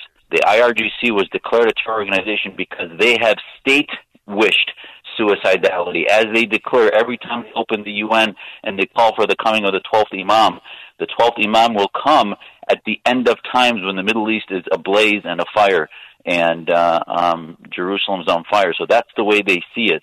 And that's why they should have had deterrence back during the Obama administration and not just talking about it now when our ally Israel is uh, having to defend itself after an attack. Kind of a pedestrian question, but why are you running for the House of Representatives for Arizona's Fighting Fourth? Well, I'm running because my parents came to this country to uh, participate in the religious freedom of Americanism, of an idea that was not only a city on a hill, but a promise of freedom, of free speech. That diversity was not just about identity politics, but it was about diversity of ideas, and we're losing that. We're seeing the wokest work with the Islamists and the spread of anti-Semitism on campuses. I saw through COVID primary care and medicine uh, uh, destroyed by government intervention and small businesses destroyed. And uh, I've seen the weaponization of government against uh, the American people and seeing things that ha- I thought only happened in the Middle East beginning to happen here. And, you know, now with this war, I'm reminded more than ever, and as my family told me they wanted me to run because of these, these issues. So I'd like to renew America's promise, uh, flip the district that we're in. It's currently a Democrat district with Stanton, and it was actually it can be flipped. It was split uh, 49-49 in the presidential part of the ballot last time, and uh, it can be won with a strong candidate. And uh, uh, I'd like to give the antidote to the Ilhan Omars of Congress, who really are anti-American and seem to be filling an American congressional seat. And I'd like to do the opposite. No, that would be fun to, to watch you go toe to toe with Omar and Tlaib and the others. That would be that'd be, that'd be worth uh, sitting down with a tub of popcorn and watching. Uh, Z for AZ, Z is in Zuhdi for AZ, Z for AZ.com is his campaign website. Dr. Zuhdi Jasser, President, American Islamic Forum for Democracy, co founder of the Muslim Reform Movement, former Navy Lieutenant Commander, author of A Battle for the Soul of Islam, and Republican candidate for Congress in Arizona, Arizona 4, Z4AZ.com. Dr. Z, Zuhdi Jasser, thanks so much for joining us. Appreciate it. Thank you. Appreciate it. Thank you. And he joined us on our turnkey.pro answer line. This is Chicago's Morning Answer. Your show keeps me alive during the week. There's nobody I'd rather listen to between 5 and 9 in the morning than you guys. On AM 560, The Answer. If you're looking for the latest news, insight into what it means, and the sharpest opinion, there's only one station in Chicago where you can turn, and it's this one. We're AM 560, The Answer. Top of the morning, uh, Dan and Amy. Have you heard about uh, young Greta Thunberg's new book? Oh, yeah, something about vegans and batteries on jet planes, some imaginary world she lives with, with rainbows and unicorns. Here's Greta promoting her book. War is always bad, specifically War's for bad? the planet. If we want to continue uh, fighting battles like environmentally conscious humans, we must make the change to sustainable tanks and weaponry. There are so many new concepts um, for uh, battery powered fighter jets that can carry many more um, missiles. Biodegradable missiles, of course. Something literally everybody can do to stop this nonsense is, for example, block the roads to gardens and farms so the plants don't get overrun by these heavy, heavy tanks. Hand grenades, very important. If you use hand grenades, please use vegan grenades. No animal should have to give their life for all this mayhem and chaos. They have a special sticker on them. You really can't miss them in the uh, grenade market or wherever you buy them. Yeah, I cover all of this and more in my newest book, Vegan Wars. Vegan Now- grenades? I didn't know that was a thing. So this is great. This is uh, Sacha Baron Cohen quality. Uh, that's not actually what Greta said in this interview that she did. Somebody dubbed that in Oh, okay. over what she said. She's got you. a new book out called The Climate Book. So that was somebody spoofing her and spoofing her new book. But it's uh, the the point is that a lot of people were fooled by it because that's how ridiculous she is, and that's how ridiculous this eco supremacist movement is. Um, and They also ex- yeah, it's a total spoof. Um, but they had a lot of people. Right. And that tells you something about how serious Greta Thunberg and people like her should be taken. Um, it's also ex- an expensive movement. A good piece over at uh, Zero Hedge on the actual cost of electric batteries. Since, you know, we got that uh, Chicom plant coming to Manteno, I thought you might want to know, not to mention if you're ever in the market for a new car. I mean, it's really something. Now, keep in mind that the um average price, price to replace a battery in a gasoline fuel car is like 100 to 200 dollars. The average price for an EV is 10,000. But listen to the cost of these uh, cars. 2025 uh, Cadillac Escalade, uh, no, nickel, cobalt, magne- uh, manganese, aluminum battery. Uh, the battery cost is twenty-two thousand five hundred dollars. The total cost is one hundred thirty grand. Tesla Model S, nickel, cobalt, aluminum battery. That's twelve thousand dollars on a car that costs eighty-eight. The Ram fifteen hundred REV, nickel, cobalt, manganese battery. Uh, the battery costs almost twenty-six thousand dollars on an eighty-one thousand dollar car. Rivian delivery van.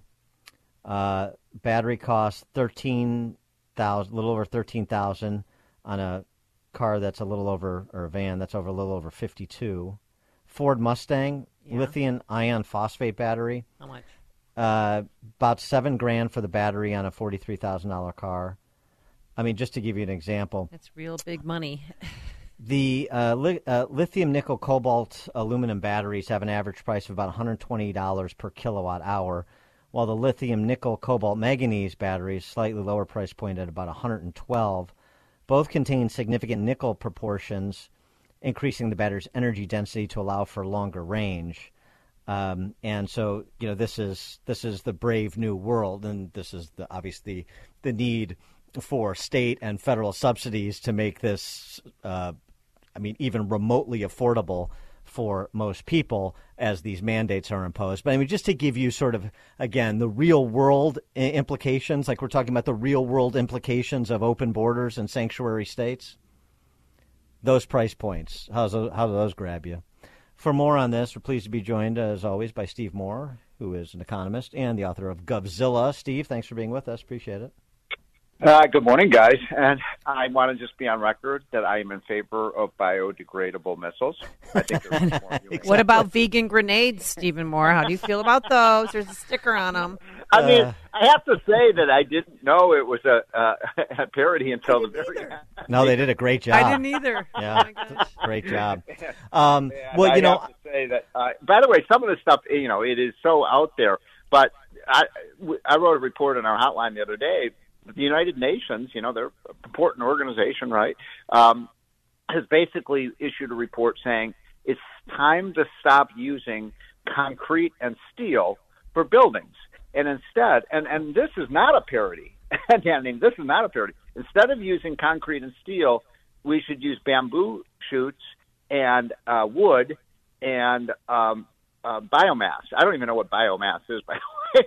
to build buildings, you know, we're going to build the. Uh, they don't even call it the Sears Tower anymore, right? But you know, that we're going to build the John Hancock building with with wood and bamboo shoots. Yeah, we're gonna go like more. We, it's more. We're gonna do adobes, uh, clay, and yeah, It- it- that's we're gonna go back. Uh, go back to our origins as a country. You know, on the plains. Um, you know, it, it's interesting though. You know, Well, the- it's, wait a minute, it's it goes back further than that. They want to take us back to the Stone Age. You know, Well- some of these people want to get rid of the wheel. The wheel, you know, that Well- was a bad invention. That started to destroy the planet. There's no question. Um, it, it led to you know right ease of transportation and things like that, which are bad news. Um, but the good news is uh, coming from our friends the Swiss that that that it seems at least some people are you know rejecting the silliness of this eco supremacist movement. Yeah, That's right. And so you have some countries. In fact, Europe has really moved pretty aggressively against green energy. This is a story that nobody reports. You know, the New York Times doesn't report this. The Chicago Tribune, the you know L.A. Times, none of the Washington Post. They don't report that the European countries 10 to 15 years ago tried the whole green energy. They were all in on green energy. We're going to build windmills and solar panels. And it was a complete failure, especially in Germany. Germany crippled its economy. And so now they're moving back to natural gas and nuclear power and other forms of energy while we continue to shut down our coal plants, shut down our natural gas plants, and play right into the hands of our enemies. I mean, look, green energy is, uh, for the most part, it's a niche form of energy. We could maybe get maybe 10 or 15 percent of our energy from wind and solar power, you know, with a big push. But there is a movement out there that is incredibly devious and sinister that even many American Fortune 100 companies signed on to called net zero. And net zero is this lunatic idea that we're going to go from using uh, getting 70% of our energy, which is what we do today. 70% of our energy comes from uh, oil, gas, and coal. And we're going to go from 70% to zero in the next 25 years. That will absolutely annihilate the U.S. economy, and we will go back to being one of the we'll be one of the poorest countries on the planet, but we'll save the planet. Uh, I wanted to, uh, bef- well, before we get to your, your take on um, uh, the uh, speakership that's uh, in flux here, there's some more good news. Let's try to accentuate the positive before we get to uh, things that are a little bit more chaotic and uneven. Um, in your newsletter, Unleash Prosperity, we see a, a, couple of good things happen. Happening. one of them is the ESG investing. Speaking of another yeah, silly movement, way down. That's way down. Speak to that. Yeah, well, it, it doesn't. It's it's a bad deal for investors, and and so ESG gets lower returns. And by the way, for people who don't know what the ESG term means, it means you know uh, investing in climate change and social justice and racial preferences and things like that. Uh, now, you may be for or against those things, but I always thought, you know, I'm old fashioned. Dan I always thought the purpose of a company was to make money for the shareholders of the company. I know that's a very old-fashioned idea, but they're sacrificing returns, you know, for these crazy left-wing ideas. Well, that was all the fad three or four or five years ago. There's a total rebellion now against that, and I think one of the things, and I'd I'd, I'd like your guys' reaction is, I think the um, corporate America was completely spooked by what happened with Bud Light. I mean, that was a huge, huge. Uh, thing. And no, you know, these idiots in uh, on Madison Avenue, they are so out of touch with real Americans. Like, what the hell just went on? All we did was put, you know, some crazy transvestite on the can of, of, of a, a beer can, and all of a sudden, you know, our profits disappear by thirty billion dollars. So they're not attuned with the fact that you have, you know, half of the voters in this country are conservative. Uh, yeah, well, that's right, and um, uh, there there was yeah, I think there was a ripple effect to that, no question. Of course, it still is happening to Bud Light too, in terms of their sales being down. And oh, by uh, the way, I think that brand, I think that brand is done. I think they have completely destroyed that brand. And uh, the thing about that story is they brought in this woman to run that campaign who was like the top of her class. I think at Harvard Business Harvard, School, she yeah. was, you know, mm-hmm. uh, she was like the wonder kind. That you know, she was going to be the the the one who took you know Anheuser Busch to the moon, and it crashed. And uh, she was a perfect example of some kind of highfalutin, you know, uh, university student who know nothing about America. She wanted to expand the sales, and the reason behind that, she's like, you know, we want more than just frat guys drinking our beer. Mm-hmm. Well, yeah. well, she didn't. That. To her market study, she didn't do a good job. No more frat guys drinking yeah, that no, beer. That's no, a good. No, she there you accomplished go. that. If, yeah. if you want to expand your sales, what the first thing you do is you insult half of your customers. That's yeah. a really good idea. Exactly. um, uh, on the speakership, is uh, Mike Yeah. Johnson? Is he enough of a consensus candidate to finally get someone across the finish line? I mean, my God, he's the he's the flavor of the day, you know. But I, you know, who knows? I mean, this has become such a three ring circus. It's such a black eye for Republicans. I'm I'm embarrassed to call myself a Republican. Uh, Steve Scalise would have been a great speaker. Jim Jordan would have been a great speaker. Byron Byron Donalds would have been a great speaker. I think Kevin McCarthy was a good speaker. What the hell is going on with these idiots? I mean, they they are looking like a bunch of clowns. We had a, a cartoon in our hotline the other day uh, of, of you know a, a a picture of the house floor, and it was all filled with you know cl- clowns. And uh, one of our readers uh, wrote in and said, "This is a total insult to clowns." but yeah, right. uh, you know, it's they look they look completely incompetent, and we got to get a speaker. And I, what worries me, like Mike Johnson seems fine to me. I, I don't really know him very well. I know some of those others a lot better, but I'm worried that they're, they're what we're getting is like least common denominator speaker, someone who can. Uh, you know, I mean, so you need somebody strong. You need firm. We need a general out the House Republican caucus, not a Beetle Bailey. I think we need Kevin McCarthy back.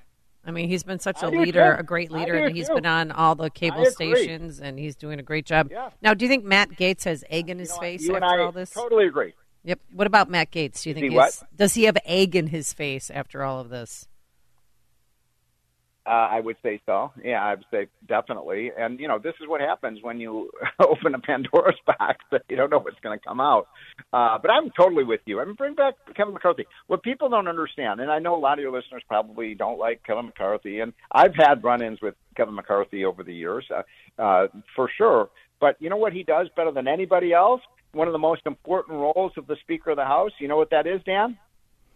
Tell me.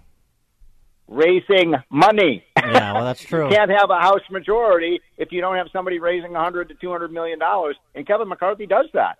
And you know, uh, if you don't have somebody doing that, you're going to lose the House of Representatives, and you're going to have a Speaker. Was it Jeffries? Is that the, the Yeah. the Democrat Yeah. running the House now? Hakeem Jeffries, So, yeah. Hakeem Jeffries. Is that what we want?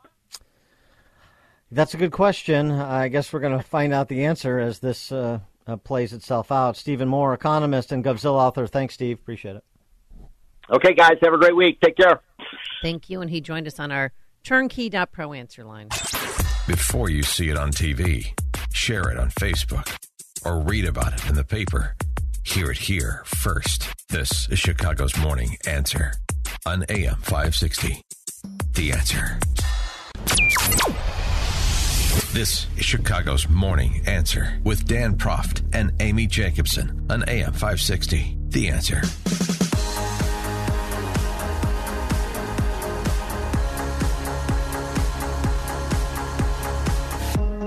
Top of the morning, Dan and Amy. Uh, yesterday, yet another Trump lawyer pled out in the Fulton County Atlanta case. Jenna Ellis.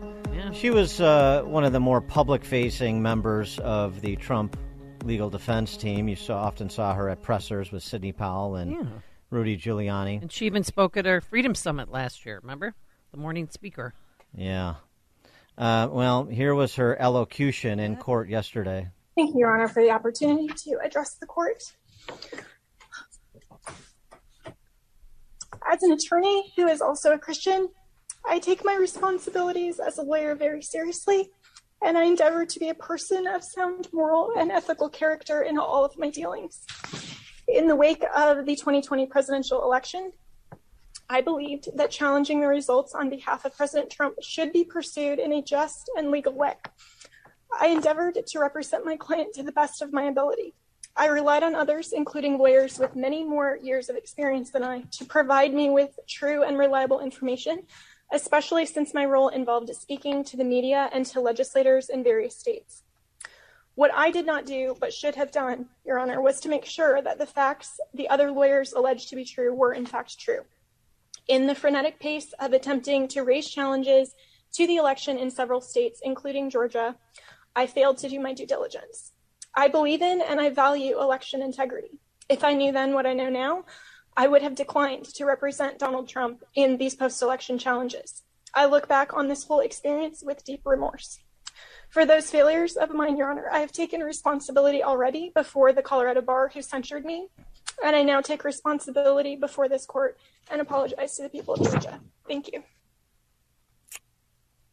Uh, in related uh, stories with respect to the Trump trials, you have Mark Meadows getting an immunity deal in the Jan 6 case being prosecuted by Jack Smith. So, ostensibly, he plans to testify against Trump, or certainly Jack Smith thinks he has value information that valuable information that uh, the jury should hear in that case that would implicate Trump. One would suspect. Um, but what are the political implications of elocutions uh, and plea deals from Powell and Chesebro and Ellis and uh, and uh, Meadows, for example? For more on this and other political matters, domestic and international, we're pleased to be joined again by Sean Spicer. Of course, he's a former White House spokesman, and he's the host of the Sean Spicer Show on Apple Podcasts. Sean, thanks for joining us again. Appreciate it. Always good to be with you, Dan, Amy. Good to be with you both. Great to have you back. Um, what's your handle on where things stand with the Trump trials and these uh, these plea deals? So it's an interesting question, and I, I wish I, I I'm sort of torn on several levels. One on the personal level, uh, I've I've been through a bunch of these court cases since Trump was in office. and I understand that some of these people have to do what they do because they get jammed by the Department of Justice or uh, or or a local DA, and that the, the legal fees, et cetera, can mount. And Yeah. and you know, in Jenna's case, in Sidney Powell's case, they say, hey, you're facing you know seven, eight, ten, whatever felonies, but if you plead to this one misdemeanor, you know, it's a fine and you get off. So I get why they do the things they do. I but I think what this really comes down to, and to the point of your question, what what does it matter? I I don't know, and I think we'll have to see. In other words, are they using Jenna Ellis to get to Rudy, then Rudy to get to Trump, uh, or something like that? Because I don't know. In the case of like Sidney, she was representing the president as his lawyer. There still is a, a maintenance of attorney-client privilege. So what what does what do they get from her? I don't know. But at the end of the day, even Meadows, I mean Meadows, who who apparently is testifying now, wrote in his own book that Trump never believed that the election was was fair. He believed it was rigged. He wrote this in his book. So I have a hard time believing that you can turn around and say, okay, well now that we pressed you with a bunch of fines and charges, what do you say now? And he says, oh, I say different. Well, you know, hey, if you're the Trump team, you go, well, this is what he wrote in his book. This is what he said, and he can never. And even according to the reports this morning from his own attorney, there's no specific instance in which he ever says, yeah, Trump said the following. This is all his speculation. I believe he knew. I believe. Well, that's not how we convict people in America. You don't get to say, I think that you're guilty. So, look, I, I, I don't know how this ends, but I'll tell you, I think no matter if you're the biggest Trump hater in the world, if you look at what they're really going after him on in a lot of these cases, you can say he's a bad person, you can say he's unethical, but but he hasn't broken a law as far as I can tell. And that's the line that we have to be concerned with as Americans is there are people that you may not like, there are people that you may despise or that you may think otherwise, and, and in some cases they may do nefarious things. But there's a line between that and actually breaking a law. Do you think Meadows is going to plead out too? Well, he, they gave him immunity, so I assume that he's got a deal. I mean, I would assume you don't take an immunity deal unless you have a deal. Uh, but again, I don't have all the particulars in that, so I don't know what they had on him. But I would assume that you wouldn't go that far unless you're getting some something in exchange. Well, and this too, I mean, you know, we don't exactly know uh, whose legal fees are being paid by Trump and whose aren't, but Jack Smith is Yeah. pressing to call it obstruction, uh, the paying of some people's legal fees, um, and of course, those uh, nobody has to disclose that.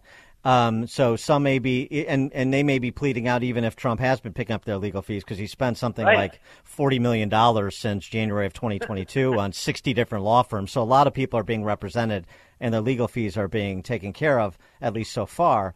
But but here's the other thing too. To your point, um, you know Jenna and Sidney and and and Cheeseburger. They're still what what they're pleading out, as you say, path of least resistance. Because even if even if Trump believed that the arguments that were advanced in uh, court filings to seeking a recount of this batch of votes or in this particular uh, uh, district, even if he believed that they were um, long shots or maybe the there wasn't um, a preponderance of the evidence to support their claim, well, uh, and he said, oh, "Well, let's take a flyer. Let's see if we can. Let's see if we can get it anyway." The, filing frivolous uh, complaints in courts of law is not criminal. In point of fact, what usually happens if it is so beyond the pale in terms of the frivolity of a particular complaint, the attorney faces sanctions, but uh, never the client. And so they have to concoct this uh, ridiculous racketeering uh, scheme that was, I guess, memorialized by a, a you know a conversation that you have to, uh, you know, interpret in the light least favorable to Trump. And even in that light, there's still nothing illegal about petitioning a Secretary of State. We think this and you think that, and we want you to do this. Uh, it wasn't we want you to do this or I'm going to commit a violent act against you. It was we want you to do this because we think it's right. Even if you didn't think it's right, that's not illegal.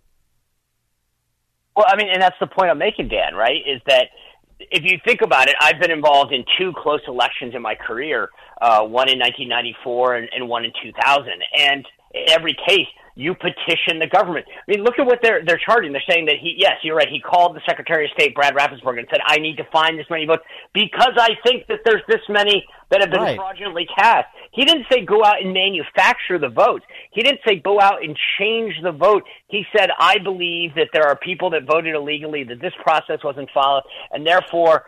All I need to find are this many. You don't need. I mean, that you know. Again, this isn't about whether you like Trump or not.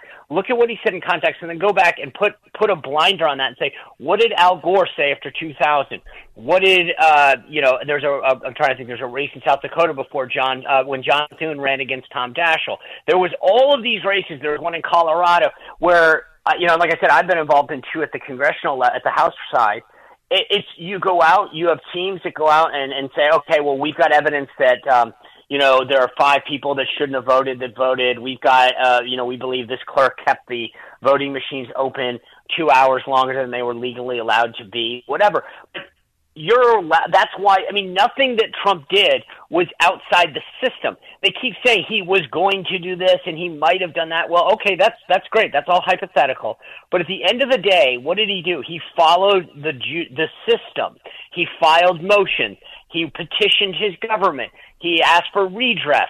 All of that is expressly allowed in our constitution and under our system of government. So you may not like it, uh, not you, obviously. Yeah, but I'm right. saying that Yeah, one right. one may not like it. But what is the what did he do? Because your point is exactly right. It wasn't like he said, "Okay, I'm not going to allow the transfer of power. I am going to change the vote." Yes, under the Constitution. I mean, look at what there was a story yesterday that said that no labels or at least this was I'm sorry, it wasn't that they said it. It was an accusation of a group called Third Way, a left-leaning group that said that the the group No Labels that is supposedly putting up a potential unity ticket, that they want to spoil the election and throw it to the House of Representatives, right? And where they could then play a role. Well, wait a second. Isn't that election interference? Isn't that whatever? No, that's actually how the Constitution spells out how you would control a contested election. Would that be chaotic? Absolutely. But the point is, is that what they're saying is we don't like it when we claim that we win, that you petition us, that you seek redress.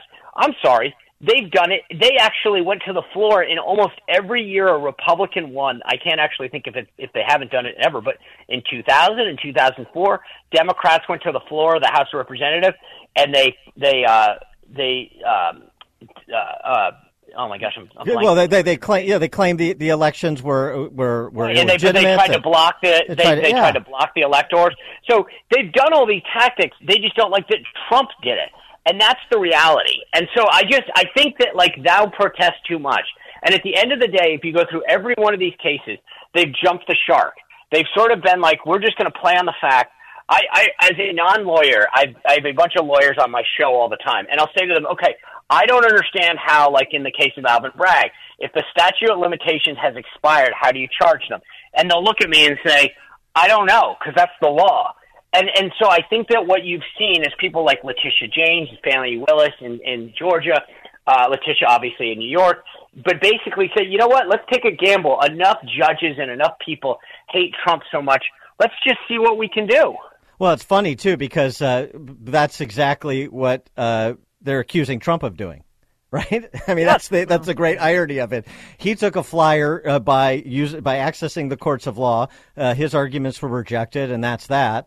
Um, but they're in the position of being a prosecutor, uh, and uh, so they're give you know in, a, in a, particularly in the jurisdictions we're talking about, they're given uh, wide deference from judges, and then they start to get plea agreements that that that to you know the untrained eye, well, there's got to be a there there because why would these people plead out? And there's all kinds of reasons, as we've discussed, why they would.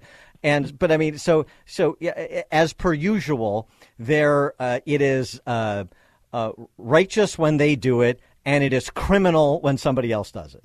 Well, and, and you know, you know, Dan. The thing is, is that it's it's beyond this. You think about when BLM protested, it was mostly peaceful and it was allowed, and you didn't have to have a mask, and you didn't have to because it was their side. Every time there's an instance of outrage, of political discourse going. When Chuck Schumer said that we should surround the judges, I'm coming for you, Gorsuch, I'm coming for you. When when Sheila Jackson Lee said that we should surround, or who, which one of the Maxine Waters said that we should surround Trump appointees and make them feel the pain for being. But that's okay right? So that's the thing is that these guys, when they cross the line, when they go over the top, when they call for violence, well, it's different. And that's the thing that I, it just, it, it consistently amazes me how the Democrats and the left have no problem with the hypocrisy that they preach. Uh, I wanted to get your um, your take because you wrote a piece about it uh, in the Hill on the upcoming Virginia elections next month, and um, you know, potentially the all these uh, off presidential year elections in places like uh, Virginia, New Jersey. Sometimes they're uh, canaries in the coal mine of what will happen in the subsequent year, what the sort of the issues are, and right. and the attitudes of of a cross section of voters. And so. Um, you specifically zeroed in on the issue of abortion, and at least in Virginia, that the Democrats are trying to get one more election cycle out of Dobbs. So it's not one. And here's the thing: I think that this election is coming to, you know, Chicago, to all of Illinois, to the rest of the country, because they are test driving this message. Every ad that a Democrat is running in the Commonwealth of Virginia starts with "MAGA extremists are looking to take away your right to choose." It is a cookie cutter ad being run from everyone who is running from sheriff all the way up to state senate, which is the highest that's on the ballot right now, and it's it's and my point is this, and it starts in in Virginia, but it goes throughout the country. Is Republicans have decided to take a very defensive, fetal position esque, you know, posture on this. We are sitting back saying, "Well, we're only this guilty on the issue. We only want to ban it up to 15 weeks or whatever." And my point is, why are we not putting Democrats on defense? In in the Commonwealth of Virginia, our last governor, Ralph Northam, who is a doctor, literally said on radio, it's on audio tape on WTOP here in, in the Northern Virginia area. He said, We wait for the baby to come out, we resuscitate it if necessary, and then we let the parents make a decision about what to do. That's called murder.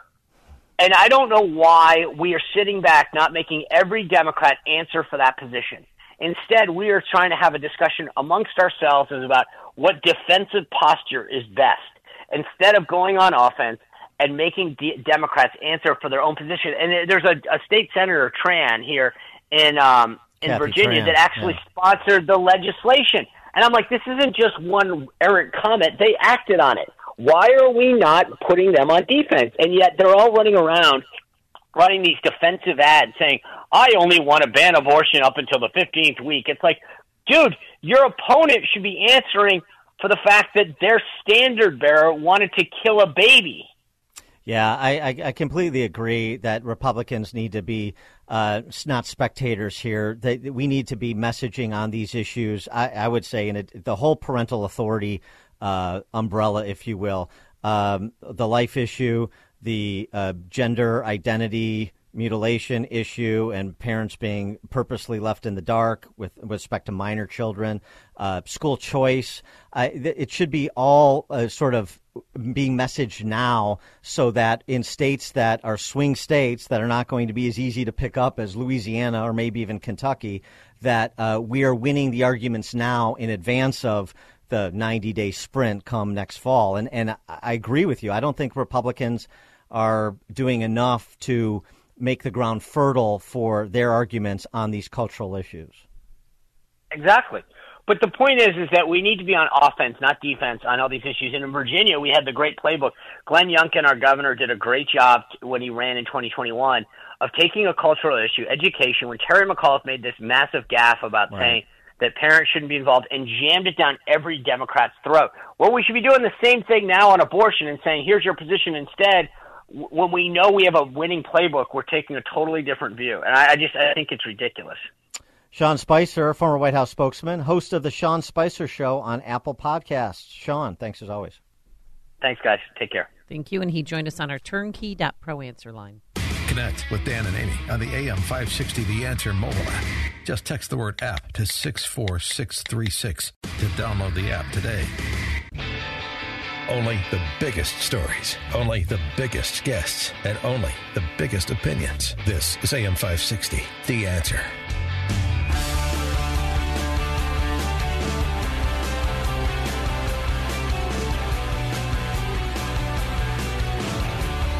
Top of the morning, Dan and Amy. Uh, let's see. Uh, we're today, yeah, we- we're right in the middle of Asexual Awareness Week. Uh, What color should I be wearing? Again, I'm I'm not sure I can connect the colors to the the special weeks and days. Tomorrow, though, uh, make sure mark your calendars if you're unaware. Is Intersex Awareness Day. Oh, I thought it we- was Donut Day. uh, then we get a little five day break, and then the entire month of November is Trans Awareness Month. Are you kidding me? When did they Uh, pop no, that I'm not kidding in? you. Wow. Okay. No, I'm not kidding you. Um, so, I mean, against that backdrop, I mean, uh, Asexual Awareness Week, uh, disturbing story out of uh, Hampshire, you know, there in Kane County. Uh, the district superintendent is reconsidering a decision to post to uh, postpone Hampshire High School's spring musical, The Prom. Students are outraged about the decision to postpone it in the first place. Obviously, they are. Ainsley Bryson and her girlfriend Belle uh, Eckert said this year's musical isn't a political agenda, but a representative reality. The plot of the prom is like literally what I live every day with, like my girlfriend. Yeah, that sounds like somebody in high school these Like, days. oh my God. Okay. Uh-huh. Uh-huh. Um, the so um, should the should the prom go on? 312-642-5600 turnkey.pro answer line 64636DA turnkey.pro text line. Why did they postpone it? Uh, I was just going to ask that. it? Yes. Why? A great question. Thank you. Uh, the decision by the superintendent, Susan Harkin, to postpone was due to the belief that the community, quote, may not be prepared to fully support this performance without risking potential harassment, bullying, and violence targeting our LGBTQ plus students. Well, if they were so worried about that, why did they agree to and already start practicing to do that in the first place? Um, Hmm. How about how about the commentary from your school superintendent on your families in that school district? What's the commentary there? Yeah, the the the families in our school district are a bunch of uh, hateful, intolerant rubes, and so we're a little bit afraid of having to put this show on. By the way, the uh, the like my girlfriend couple, Mhm. Yeah. they were voted uh, homecoming queen. Yeah. So um, the students are, are apparently on board. Yeah. Um, they clearly don't have a problem with it. um, do you have a problem with it? I do. 312 642 5600 turnkey.pro answer line 64636. Type in DA, then a quick comment. Let me tell you about the prom in case you're not up on mediocre plays that uh, uh, didn't do very well on Broadway, even with the star power of James Corden, Meryl Streep, and Nicole Kidman. Okay. Uh, there was a, I think they got nom- nominated for Tony Award for Best Score or something like that. Um, What's the so it's it the prom's about an LGBTQ plus girl, right? But what's the real story? Well, that's the well. Well, that's yeah. It is. Um, uh, a girl in Indiana plans to bring a girlfriend to their senior prom and wear a tuxedo, and the school. uh, This is in Indiana where it takes place, and then uh, they're banned from attending by the school board. The challenge, uh, the challenge the board's decision. The board decided to cancel the year's prom altogether. Then uh, the girl, one of the girls, in the ACLU sued her school district, and so on and so uh, blah blah blah. So you get the gist of it. It's not political, though. No, of course not. That would never happen. They would never cancel a prom because same sex couple wants to go. Mm-hmm. Um, girls and girl, go with girls all the time now, and group of boys go all the time. Um, yeah, so this is uh, this is an actual story from 2010 uh, out of Mississippi, uh, but I, I believe the play takes place in Indiana. The sort of you know literary license that was taken with it, regardless, uh, hardly the point. Um, first of all, I think it's interesting where the the react. The, first of the commentary on the postponement. Um, my the families in my school district are um, Aren't ready for something like that. uh, w- the, worse than that. They're sh- she's uh, afraid. Uh, uh, she said the superintendent she's afraid for the safety of her students. So they're not just intolerant; they're violent. They're violent in furtherance of their intolerance. If they see a play that uh, with this uh, plot and they see LGBTQ plus students, that uh, bullying and violence will ensue. It's an interesting commentary on your families. Number one. Number two, that the uh, response of has been, you know, to the postponement has been outrage from the people that this is supposed to protect, because apparently they don't feel unsafe, which is a better commentary on the parents than the superintendent is providing. But in addition to that, um, is there any platforming of parents that have a problem with it, or maybe there's no prob- no parents that have a problem with it in Hampshire? I don't know. Well, one former student, Felicia Lascato, she graduated from Hampshire High School last year, and she played um, the gay character in the musical The Addams Family. And she said, I didn't receive any hate mail, I didn't receive any death threats. Why are they doing this? Well, because they have this belief about uh, you know their small town families that the school district ostensibly it was uh, built to serve. So that's one to make issue. a problem where there's not a problem. Uh, the other, well, I have a problem. Okay, I, if I was a parent there, I'd make a problem. And the problem is the choice of the prom Okay. as the spring musical. As I said, it's a it's a play. It's a mediocre play that did mediocre business, even though it is you know it strikes all the right political notes, and it had the star power on Broadway, and yet it got a little bit of a tour for a couple of years, and so on and so forth. But it's not like it was Cats. Um, not that that's not a mediocre play too. Well, but it's got my- staying power. Oh, of course. Meow, meow. Um, uh, but this is the same conversation we have about uh, books in school or in school libraries. Um, I'm not saying ban the prom. You can't do uh, your uh, version of the prom. What I am saying is this is high art for high school. This is challenging students. This sort of cheap, you know, modern, uh, paint by numbers musical um, or play. Um, I mean, of all the great playwrights, Right. of all the great plays, uh, starting with Shakespeare, and you know, moving forward into the the great American playwrights of the 20th century, the Arthur Millers and the David Mamets and so many others, the Tennessee Williamses. Um, this is what you choose, but it's not political. Of course, it's political. Of course, it's political. And it's interesting to me uh, that um, probably there are some parents in Hampshire, in that Hampshire high school district, that are offended by what the superintendent said.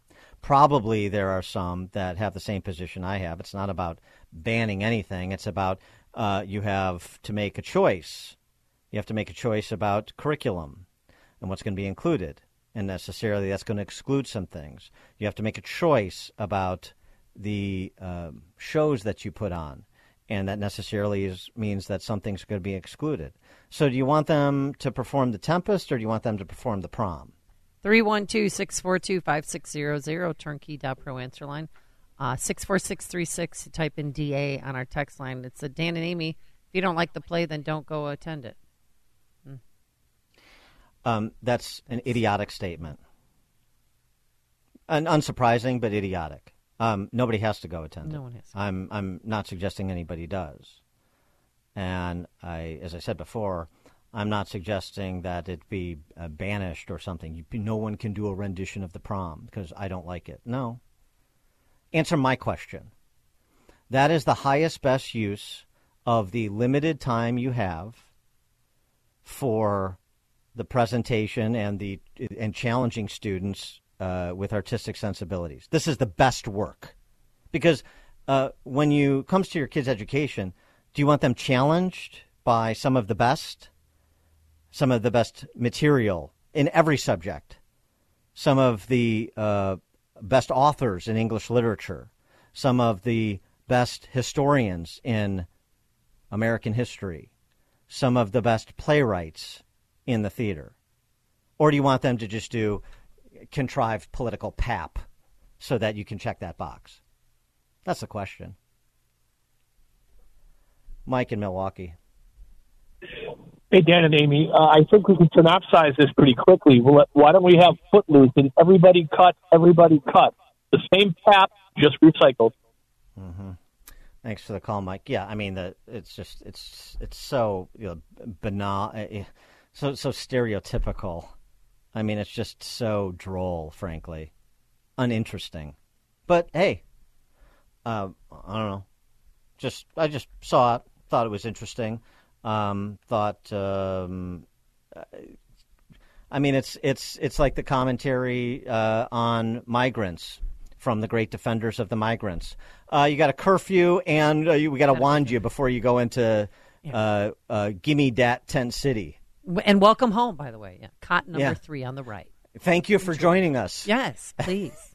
Thank you. Follow our rules, and if you work the third shift, I'm sorry you can't sleep here because just- we shut the doors at eleven. Oh, and we also have unarmed security guards out here.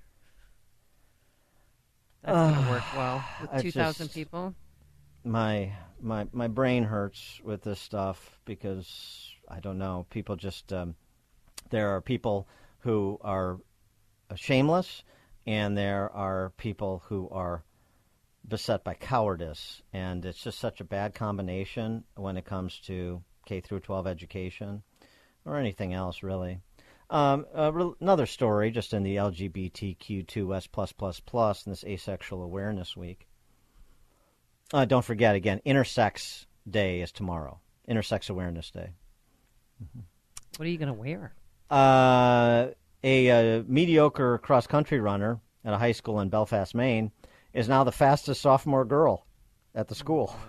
Actually, in I guess in the conference. Uh uh-huh.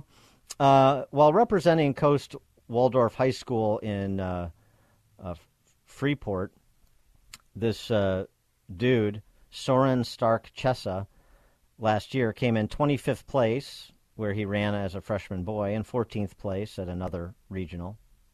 But uh, since he uh, identified as a female, things are going a lot better. Uh, at the end of September, he took fifth place at the Festival of Champions in the female category, a time that would have ranked him 162nd if he had raced in the male category. One week later, he took first place, uh, beating the fastest female runner by nearly two minutes.